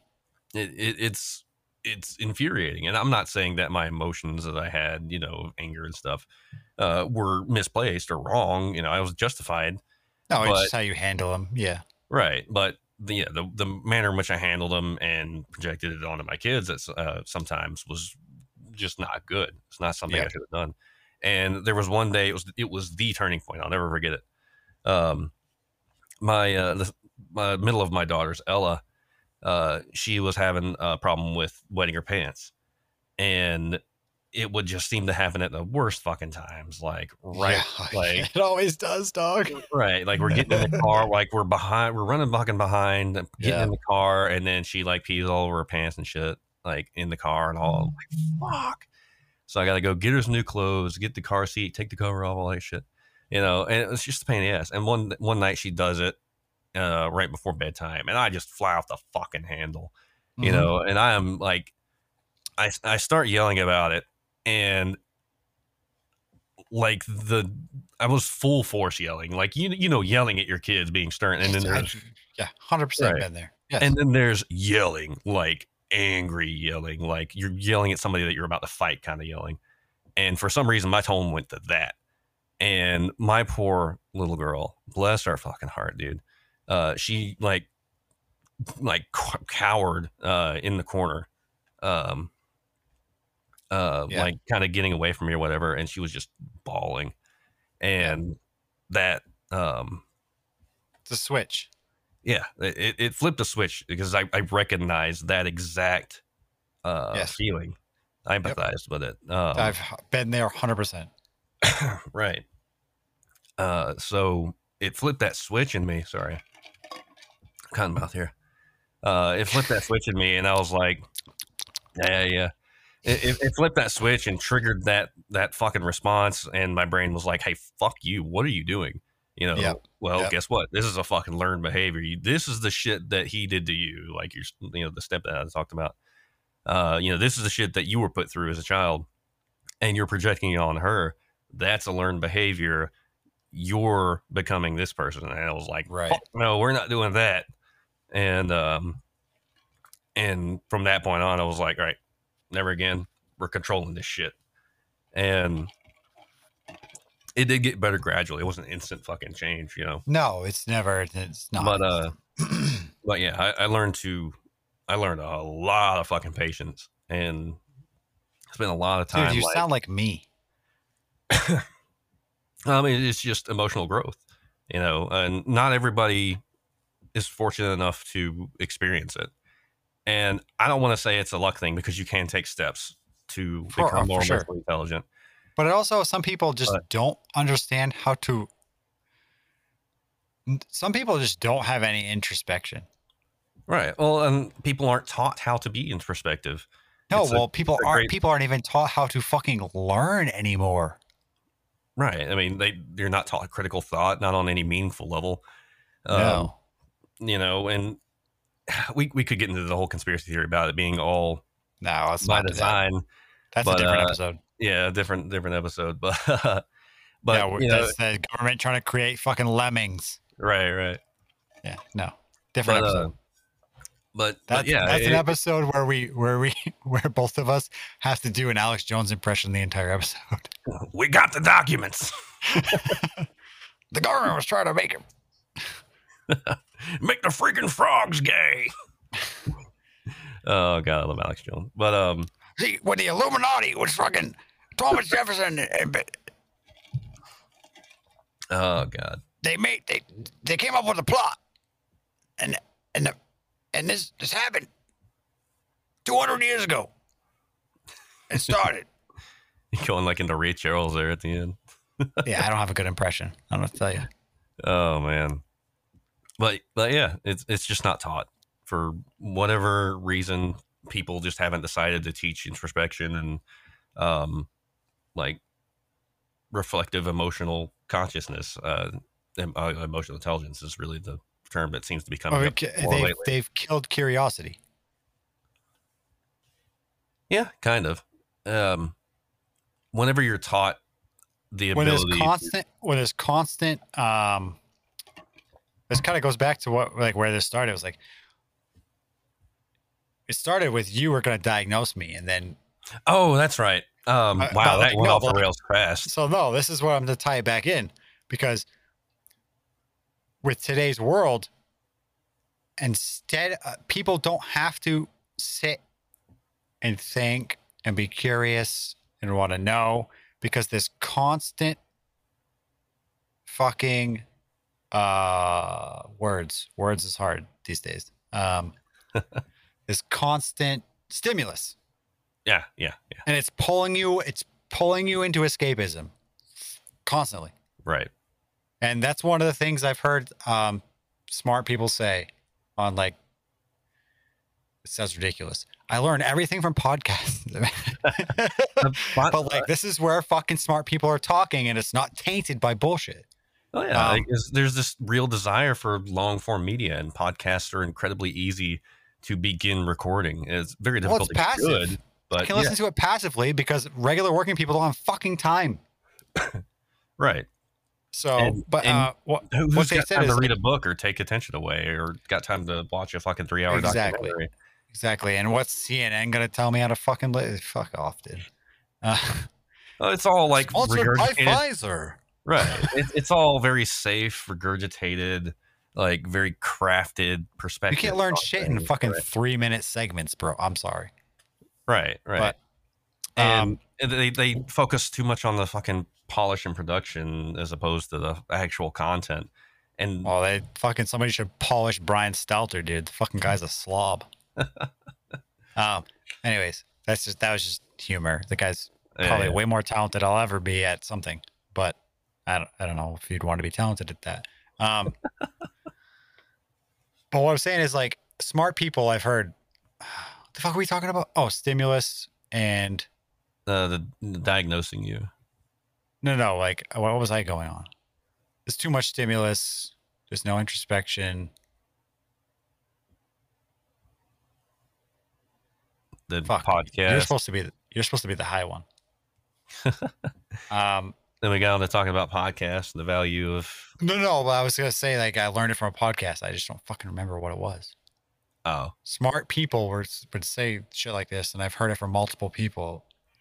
Um, what were we talking about? People are introspective because it's too much stimulus. Oh, um,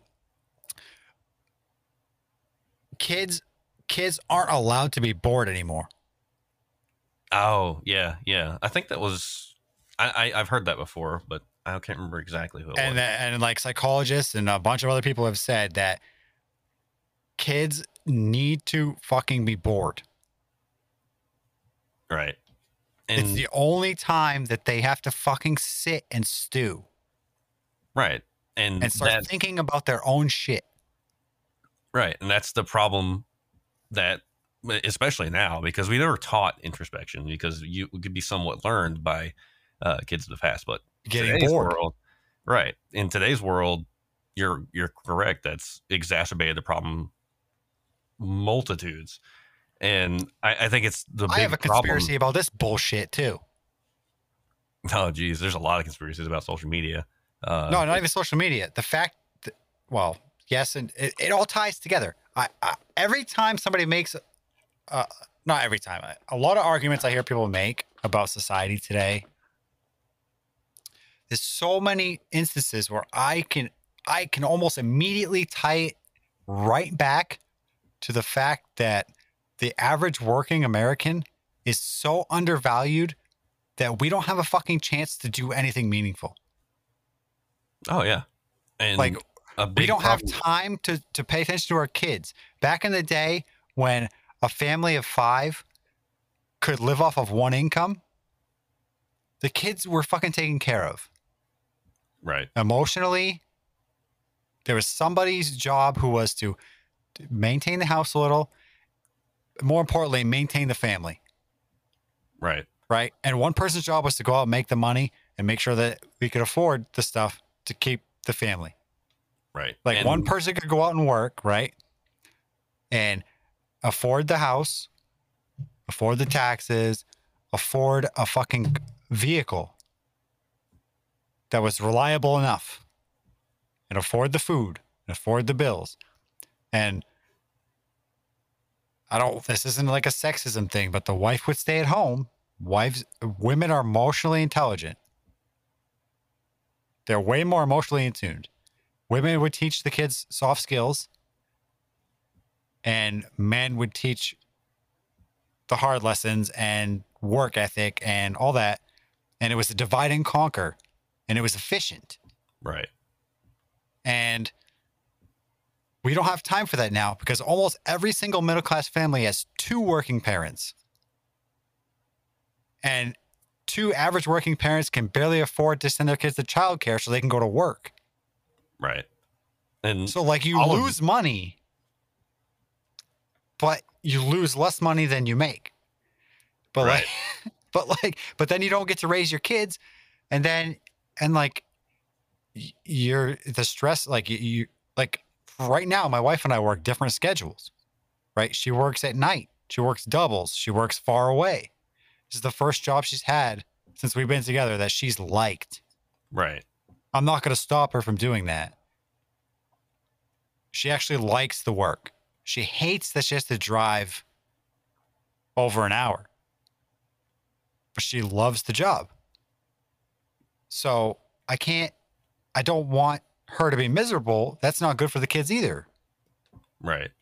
So she works at night. I work at, so like, it's like a,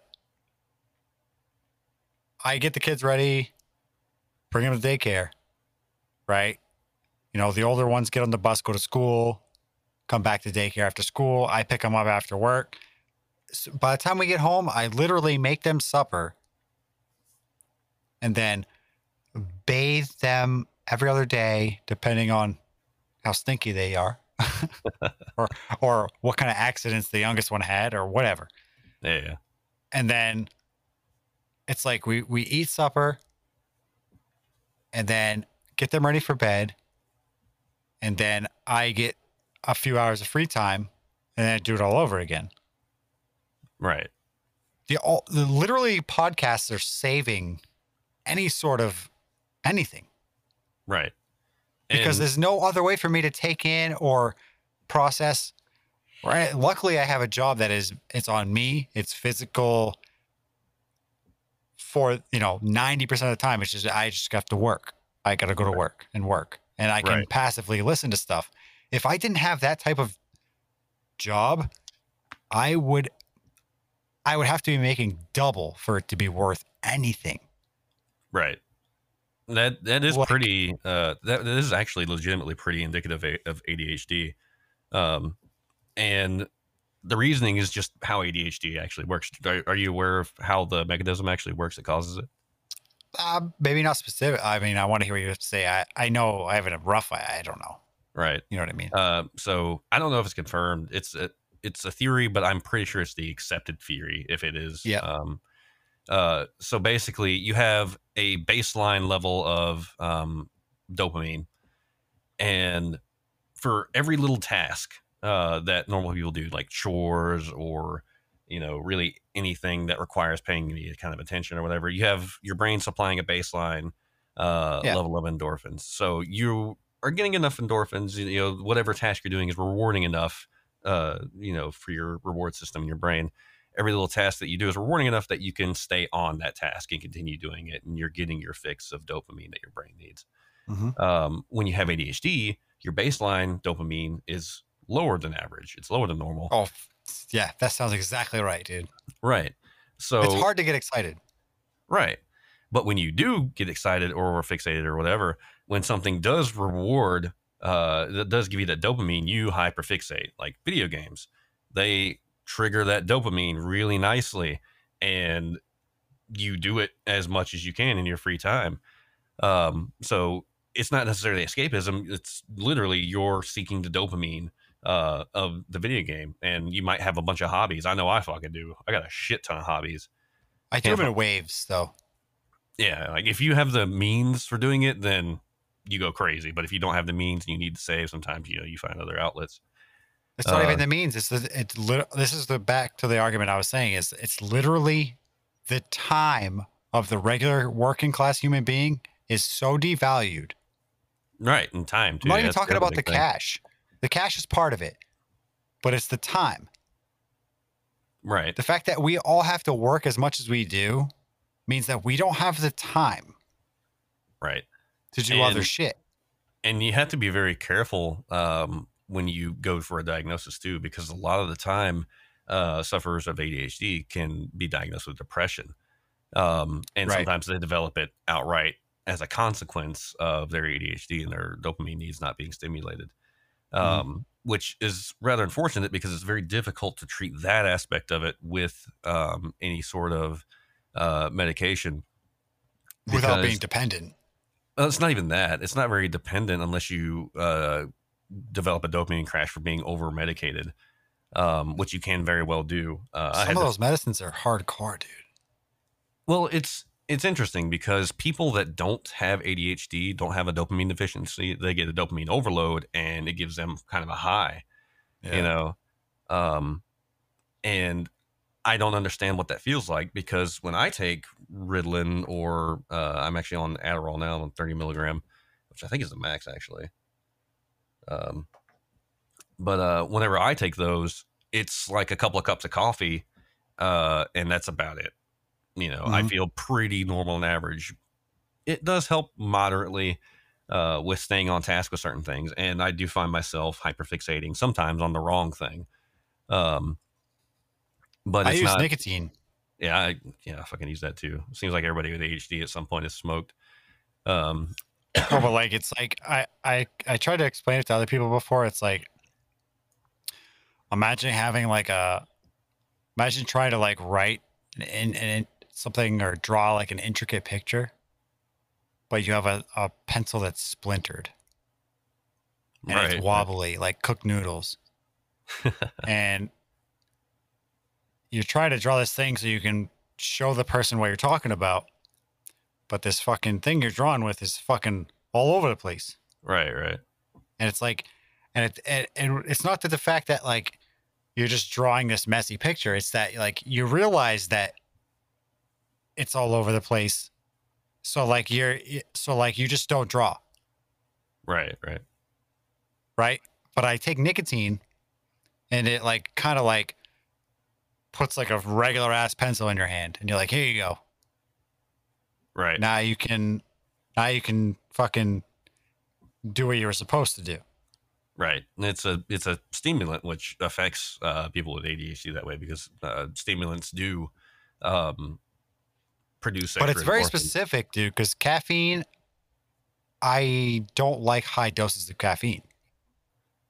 Right. It, you get your heart racing and everything, and that doesn't provide uh, quite as much um, dopamine uh, as like cigarettes do uh, on their own, unless you are dependent on the caffeine and you basically require it. I function. Then- specifically avoid it. yeah. If you avoid it, then it's oh, not I, I do don't. I. I don't. I would say I don't like. I don't. I I specifically seek out sources of energy that are small in caffeine. Right, right. And that helps keep you from being caffeine dependent. Um, I remember when I used to work at Starbucks, um, fucking loved that job, by the way. Um, and at the time, Starbucks treated its employees very well. Um, They actually technically still do pretty well. yeah, yeah. They're woke as fuck, but the Yeah, actual I like, if you look at the stats of like uh, their pay and their benefit packages and stuff, it's pretty good, dude. Oh yeah, they they are one of the bigger companies that pretty pretty well walks the walk when it comes to liberal values. I still say drink Dunkin' Donuts. I I really like Starbucks. you know, after fucking here, you like shit. You Uh, like shit I- water. You like you know, shit water. people shit on Starbucks so you much, like burn. but You like burn popcorn. Fucking coffee, dude. Uh, maybe if you're talking about Sumatra, God, Sumatra is fucking terrible. But like Dude, Dunkin' Place, Don- dude, Dunkin' Donuts is the best fucking coffee. Uh, Pike's Place shits on Dunkin' Donuts, dude. Dunkin' Do- wait, that, I don't. Nobody even knows what the fuck you're talking about. it's one of the. It's basically the coffee that they always have, um, like their main coffee. For years, they didn't have a main coffee. They had different brew, different brews of coffee every day if you wanted actual coffee. I get a Starbucks coffee and I'm like, this tastes like fucking shit, dude. Yeah, like if it were a few just a few years ago, you probably got something like a fucking Sumatra or one of the weird dirt tasting fucking coffees. Yeah, it's just like a coffee, and then I get this fucking burnt fucking bullshit. I'm like, this tastes like it was fucking a bag of popcorn. I fucking put in the mic. I push popcorn instead of listening to the directions. Right. Yeah. Sometimes if you go there and get a coffee and get like a fucking uh, shitty one, and they're pretty awful. But they Best finally coffee I ever on- had at Starbucks was a nitro cold brew. Oh, they do have really good cold brews. But the problem is, is that every other Starbucks I went to after I got that nitro cold brew didn't fucking have a nitro cold brew. Oh no. And I was like, dude, the fuck are you doing? This is like a smooth Guinness without the alcohol. yeah, yeah. Pissed me Are off. you? Well, I don't know if you're a coffee lover. I have a weird I'm not, I'm not a coffee though. lover. I like Uh, it. I like when I have a good one. Yeah, yeah. Like uh my favorite drink of all time uh from Starbucks is the uh, iced caramel macchiato. Uh it's Mhm. it's just a fucking perfect drink um for somebody that loves coffee or espresso even. Right, right. And it's basically the the hot version, you know, you steam the milk and all that good shit.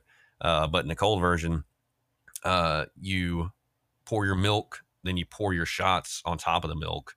Uh, Yep. and then it flows down, and then you add your flavoring, and you don't stir it. Yeah, Uh, well, macchiato is just it, it comes out half and half basically. Right. So as you're drinking it first, it's like really sweet, really, really milky, and it eases you into the bitter uh, of the espresso as you go. When you get to the bottom, it's like just the But, espresso. then, but when the espresso comes, it's like a nice fucking reprieve. right. You know, it's it's like okay, that's way too. That's a little sweet for me, and then it's like, oh, this is really, this is really nice and perfect. And smooth. But Right, then it's and still, when you- it's still too rich. And then by the time the coffee comes, you're like, oh yeah, that's what I've been looking for. Right. Yeah. That's what I've been looking for, babe. and uh it's it's just a fucking great drink. I I, I love the damn thing. And uh anyway, Sounds like my life in a nutshell. What's that? Sounds like, like, sounds like any type like of of food or anything. Like, I will drink a bunch of beer and then I'm like, fuck, I'm hungry, and then you go for like the opposite. You know what I mean? Like, or I'll have a big plate of nachos and I'll be like, fuck, that was so good, but it was so fucking. What's the word I'm thinking of? Uh, what's the fuck's wrong with me? The word that describes like flavor. Um, uh umami? no, flavor. Like it's a flavor profile. Savory? And Yes, umami um, umami is a flavor profile. It's just a weird one. Well, that sounds like some sort of fucking. Uh, that sounds It's- like something that you would learn out of a. You know you know what ramen broth tastes like or like cha- katsu ramen? Well, huh? You know you know what like ramen like ramen noodles, like real ramen noodles, the broth and stuff tastes like? Real ramen noodles. What are you talking about, dude? Like, you know, actual real? like restaurant ramen, not like the package ramen. Mm, maybe, but I'm not sure. So like um uh Umami. that Umami the sounds soup- like a an ad I got on YouTube for a fucking game that I didn't want to play. uh, um yeah, it, it's, Umami it's like sounds it- like an anime porn. You know, it, it is it is very like bunch of Japanese thing and Japanese Chinese thing. But um basically it's that. It's it's kind of similar to savory but not quite that. You know, MSG is fucking full of it. Uh fish yeah, like okay, fish yeah, broth. MSG, yeah. yeah, Madison Uh, Square Garden. Uh, it's what is it? Mono monosodium glutamate, I think. Yeah, yeah, yeah. Um, But by yeah, the way, like- shit's not fucking dangerous. Use it for everything. It's amazing. Uh, I'm I- is it in Doritos? Because that shit's like crack, dude. oh, it's got to be. But um, Dorito, dude, nacho cheese Doritos. I don't care who the fuck you are, dude. The, I, I I try all the Doritos, right? And every once in a while, I'm like, yeah, I could go for like a different Dorito. But yeah, the fucking nacho cheese Dorito is fucking unbeatable. it's such a fucking throwback. Like it, it's a it's a go to, just a constant in the chip world. But like, but uh, it's the same as like a Republican Democrat. Like if some people are like, "Oh no, dude, Cool Ranch, bro." I'm like, "No, dude, you're on crack, dude. Nacho cheese."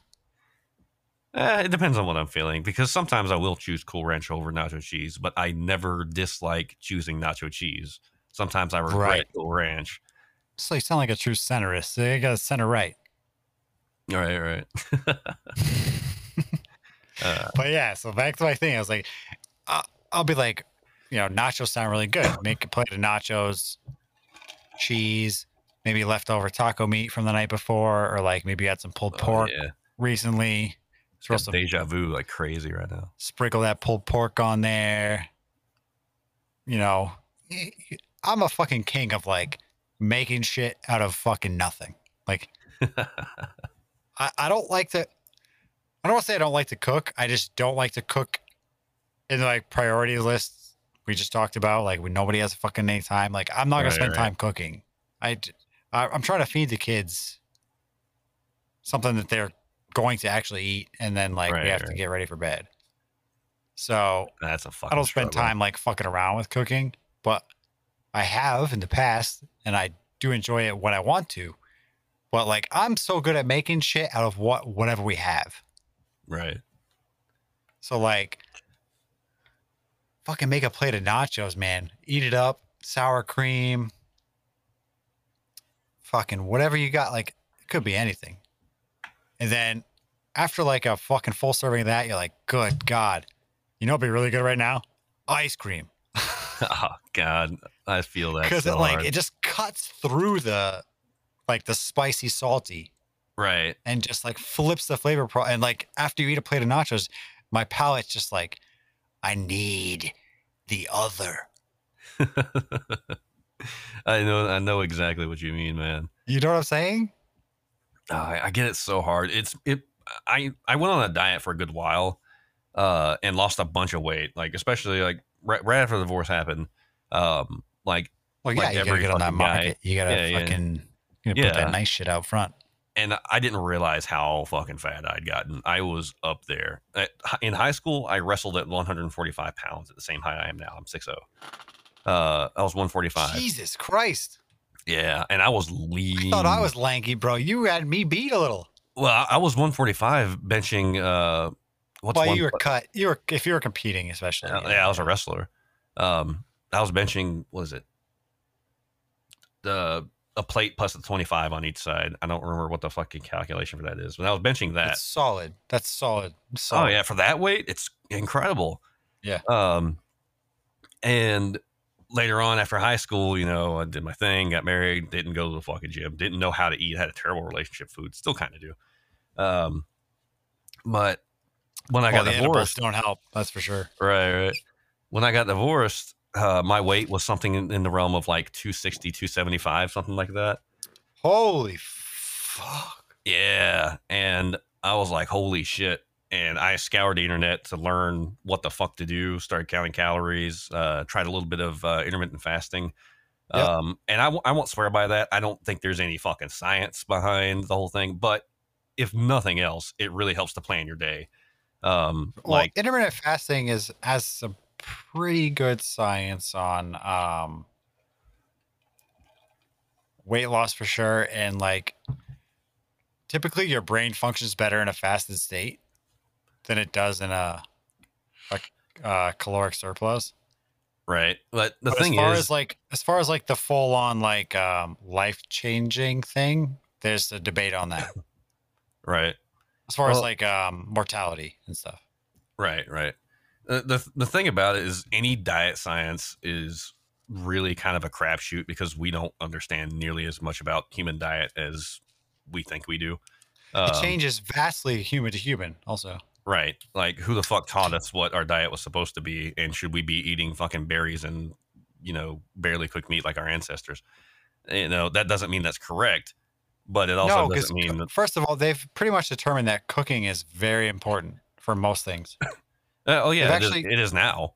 some Um, fo- some foods are actually more nutrient dense after being cooked. Right, right. And I'm not saying you know, cookies are bad by any means. I'm just saying evolutionarily, um, Well, you yeah, know- we didn't cook shit because we could. We didn't know fucking how to. Right. So, what does the hom- modern human body actually need? Well, we have indicators of what it needs, but we have no fucking idea what our diet changes on your of. work, changes on your bio, like your genetics and everything. Right. It's extremely fucking subjective. Uh, and anything can affect anyone. But we do have a few constants like calories in, calories out. As much as people fucking hate to admit it, at the end of the day, no matter what other factors are coming into play, And sugar is bad is pretty well established. Right. Well, you know, on some level, you do need carbs to build muscle. That's that's just fucking fact. And carbs. yes, are but your body sugar. your body will make carbs without carbs. it will, but it's much more efficient uh, if you add carbs in your diet when you're trying to build muscle or or going for uh, maintenance things like that. It's important for the actual physical energy. If you're exerting a lot of energy, you're doing a lot of cardio, you do need carbs. Oh, for Um, sure. But you also need to. It depends on where where you're getting them. Also, Right. It's better to have complex carbs, but in And- the roller coaster of sugar is is just it's pretty much simple like regular sugar. It's Right. just- it's just horrible. Right. And the the big problem with sugar isn't sugar is bad or that, you know, carbs are bad or whatever. It's not even that. It's that so much of our diet from uh the modern world is geared towards very high carb stuff. You'll you'll be amazed at when you start setting calorie goals and tracking calories and what has a lot of calories and what doesn't. Like vegetables of any sort, like broccoli and shit like that. I fucking love bro- fucking love broccoli. It's one of my favorite fucking things in the world. It's like steamed broccoli, raw broccoli. One of my- like I don't want to say I love broccoli, but like if I gotta eat a vegetable, it's one of the fucking definitely one of the easiest ones to fucking Right. eat, dude. right. And I realized when I was trying Mostly to lose a bunch of water, you know what I mean? Like yeah, it feels and- good eating it. Yeah, it's nice and t- good texture, and it's like a It's not, it doesn't feel you up. heavy. It doesn't feel strong on the palate. It's not the the texture. Yeah, exactly. The texture of like a bowl of peas is obnoxious, Yeah, but I could eat broccoli, no problem. yeah, I fucking love broccoli. Especially the florets. Yeah, yeah, I love those. Well, um, Start getting into the fucking chopping up the stalks. I'm like, eh, I could fucking take it or leave this. Uh, I don't really yeah, need that. the, like the actual stocks are kind of meh. I don't think there's any nutritional benefit to them. But if you get, but if the stock is attached to the floret, I'm okay. But if you give me like the cheap cuts, Yeah, I'm I know out. mean. Like the weird blocks that they have in bags sometimes. yeah, give me the florets, please. Yeah. Um, but yeah, like I I realized I could get those dollar frozen bags of broccoli, and I could eat the Yep. whole fucking bag by myself. Sixty calories, and like Oh, yeah. all kinds of like good uh, micronutrients and shit like that. And I'm like, fucking, I'm in.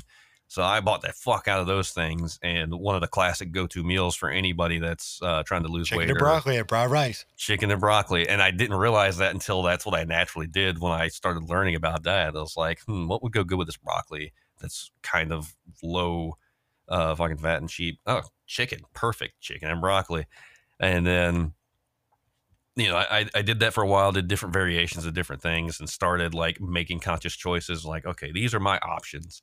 What can I make with this? I started learning how to cook, like proper cook. Yep. Um and figured out that I kind of fucking love it. And while you can get really fucking calorically fucking her- terrible with cooking, uh, relatively easy, easily, you can also take steps to make your cooking less impactful, more filling, uh, and Oh, yeah. still like Yeah. incredibly fla- flavorful. Like you don't have to fucking punish yourself uh, when you're on a diet. Dude, you can to- flavor the fuck. People don't realize this. You can flavor the fuck out of foods pretty fucking easily if you just learn a little bit about like the spices you like right. and don't buy a fucking bottle of sauce. Right. Like one of the things I, I started doing was I, I used to love fucking fried chicken, right? You know, and like it was Yeah. one of the things I made. A, it was a pain in the fucking ass to make fried chicken. Uh, but B, Dude, I made fucking I made chicken like chicken tenders tonight. right, and it was like uh, when I look, I I don't plan meals because I, I priorities thing. I just don't love cooking, and I, I don't plan meals. Like yeah. wife When buys a bunch of groceries. and you're like, yeah, with, with kids, especially a picky one, it's cooking fucking kind of sucks when they're around. Like, yeah, but what I do is like, my wife buys the groceries, and I, and you know, if the groceries one week, I'm like, yeah, well, like, she's buying the next set of groceries. I'd be like, yeah, we we need more meat, or like we need more of that. You know what I mean? Yeah. Maybe get like an extra pack of chicken, or, or like you know what I mean. And we just get stuff and throw a couple in the freezer, a couple in the fridge, and then we go. And then I just I cook what what's in the fridge, and then I go in the freezer and I go, well, we're gonna need something out, so I take something out, and then I just make something. Like we, have, we buy ground beef and steak and chicken, and, and like you know, I might make tacos one week, and then the next week I might make cheap burgers or whatever. Like you know what I mean? Yeah. But like, I made uh, we had chicken in the fridge for today, and I was like, all right, what am I gonna make? These fucking chicken breasts. I was like, ah. I could bake it, but if I bake like a full chicken breast, that's like a, it's gonna take a while to bake, and then it's gonna be this time when it's done, and then the kids will probably fuss about it, and then they gotta go to bed. Like I was, just, you gotta think of all these fucking variables. Right, right. And I'm like, all right, well, if I cut it into really small pieces, it'll cook faster. I'm like, okay. Well, but like baking, like just like really thin chicken cutlets is kind of weird. Yeah. I'm like, all right, I'll make like chicken tenders. What do we have? We have any breadcrumbs? No. Fuck. Oh, we had wonton strips. I could make that into breadcrumbs. Let's go. Cut up uh, chicken breast into like small tenders. Threw a couple eggs in a bowl, flour. Fucking crushed up the wontons in a bag. Cut up a breast, made it. Like, oh fuck, we're out of wontons. Or actually, I, I added uh, French fried onions in with it too. It's like fuck, we're out of wa- uh, ran out of the the coating. Like shit, what else do we have? Fuck, we don't have any crackers. Fuck, we don't have any chips. Like, it's looking for breading. I'm like, Yeah, oh, yeah. fuck. Oh, we have fucking Rice Krispies, dude. oh no. Wait, oh, like the like the cereal, like the plain cereal. Yeah, Okay. the plain uh, cereal. I thought Crush you up meant the like Rice the, Krispies. I you. Crush I, up the Rice Krispies. I thought you were going for like the one the marshmallows and everything. I was like, oh god, that's Oh not no, no, good. no, no, no. Plain, plain Jane. Yeah, I got Crush you. up the Rice Krispies with some fresh fried onions. Finished up uh, another chicken breast that I cut into like little tenders. Um, threw them on a baking pan, threw them in the oven. A little seasoning on top. Flip them halfway. Season the other side. Pull them out. Kids fucking love that shit. Oh yeah, dude. And I didn't have to deep fry anything. I just oven made chicken tenders. Yeah, man. As long as as long as the kids think it's something familiar, it's close enough to something familiar, they'll like give it a try. And nine times out of ten, they'll realize, oh fuck, this is pretty good. Most of the time, dude, it's texture for them. Oh yeah, uh, my daughter especially. Like poor thing, she's got. she oh, it, got so it is a feel. Oh, you're just confirming all the shit I thought. Like, dude, my my daughter is like, she'll eat French fries. She'll eat this. She'll eat that. She'll eat that. My wife made home fries one morning. Kids didn't want to eat them. Right. My my daughter One doesn't night- like frozen chicken nuggets, but she loves McDonald's. Yeah. Oh yeah. They like yeah yeah yeah yeah. Um, one night, my wife and I were home together. Like you know, we're not home cooking together often, and Yeah. she's like, "What do you want to make?" Like, well, we got potatoes. We gotta cook them. Like, can't just leave them. They're gonna go bad.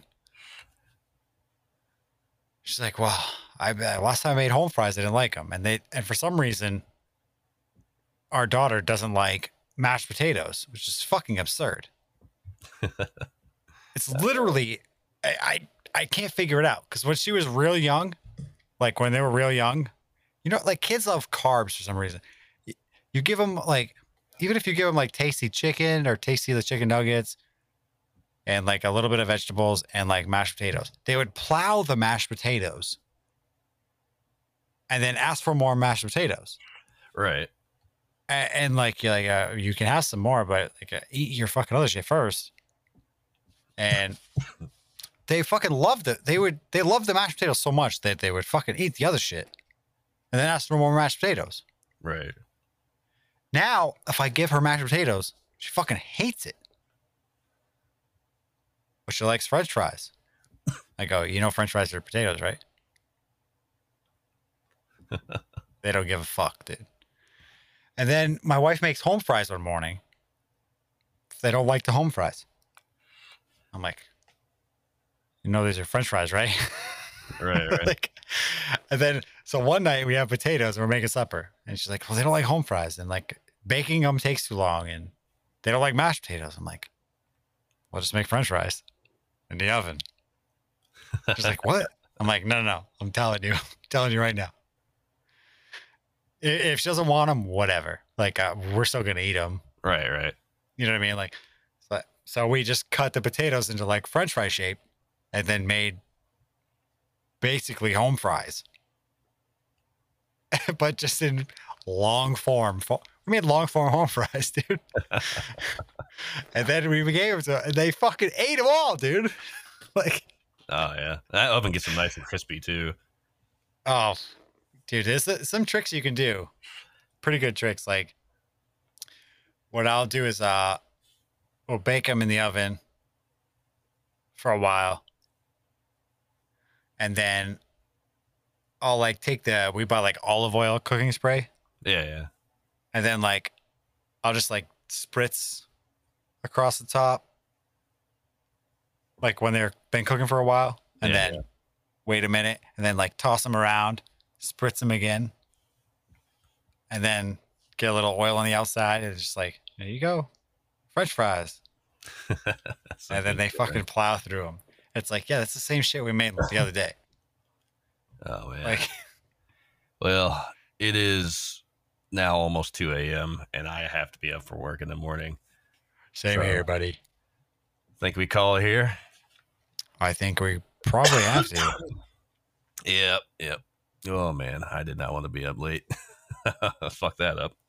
Look what you did. Look what I did. I created c- content. How dare you? Uh, I actually did something with uh with my time rather than just. I mean, you got all this electronic media. equipment. You should probably use it. Right? I gotta spend enough money on this shit. Which at this point, you know, it's old enough now that it. Oh god, I'm not gonna get in this conversation because it's another podcast topic about the fucking concept of money. Episode two. Yeah, We're I'll talking about Alex Jones and expensive audio equipment. All right, I'll definitely have to get on again. That was a that was a good time. I don't get to free form podcast often. Well, you know where to go. Yeah, man. That's all we do here, baby. All right, boys and girls, if you made it this long, congratulations. good night. Throw some plugs in there if you want any plugs. Now's the time. Uh, I don't give a fuck. You probably talked about dropping spicy before, but I run a podcast about Apex Legends called Dropping Spicy. Look it up, bitch. And I'm Kinder. Nice to meet He's you. Kinder. He's Kinder. Oh man, he does have a real name. that's Kinder. Actually, it's my real name. All right, boys and girls. I I mean I uh, I plug something as like I'm on Twitter and uh, Just record your uh, stuff and post. It's in the fucking description. Read it, pussies.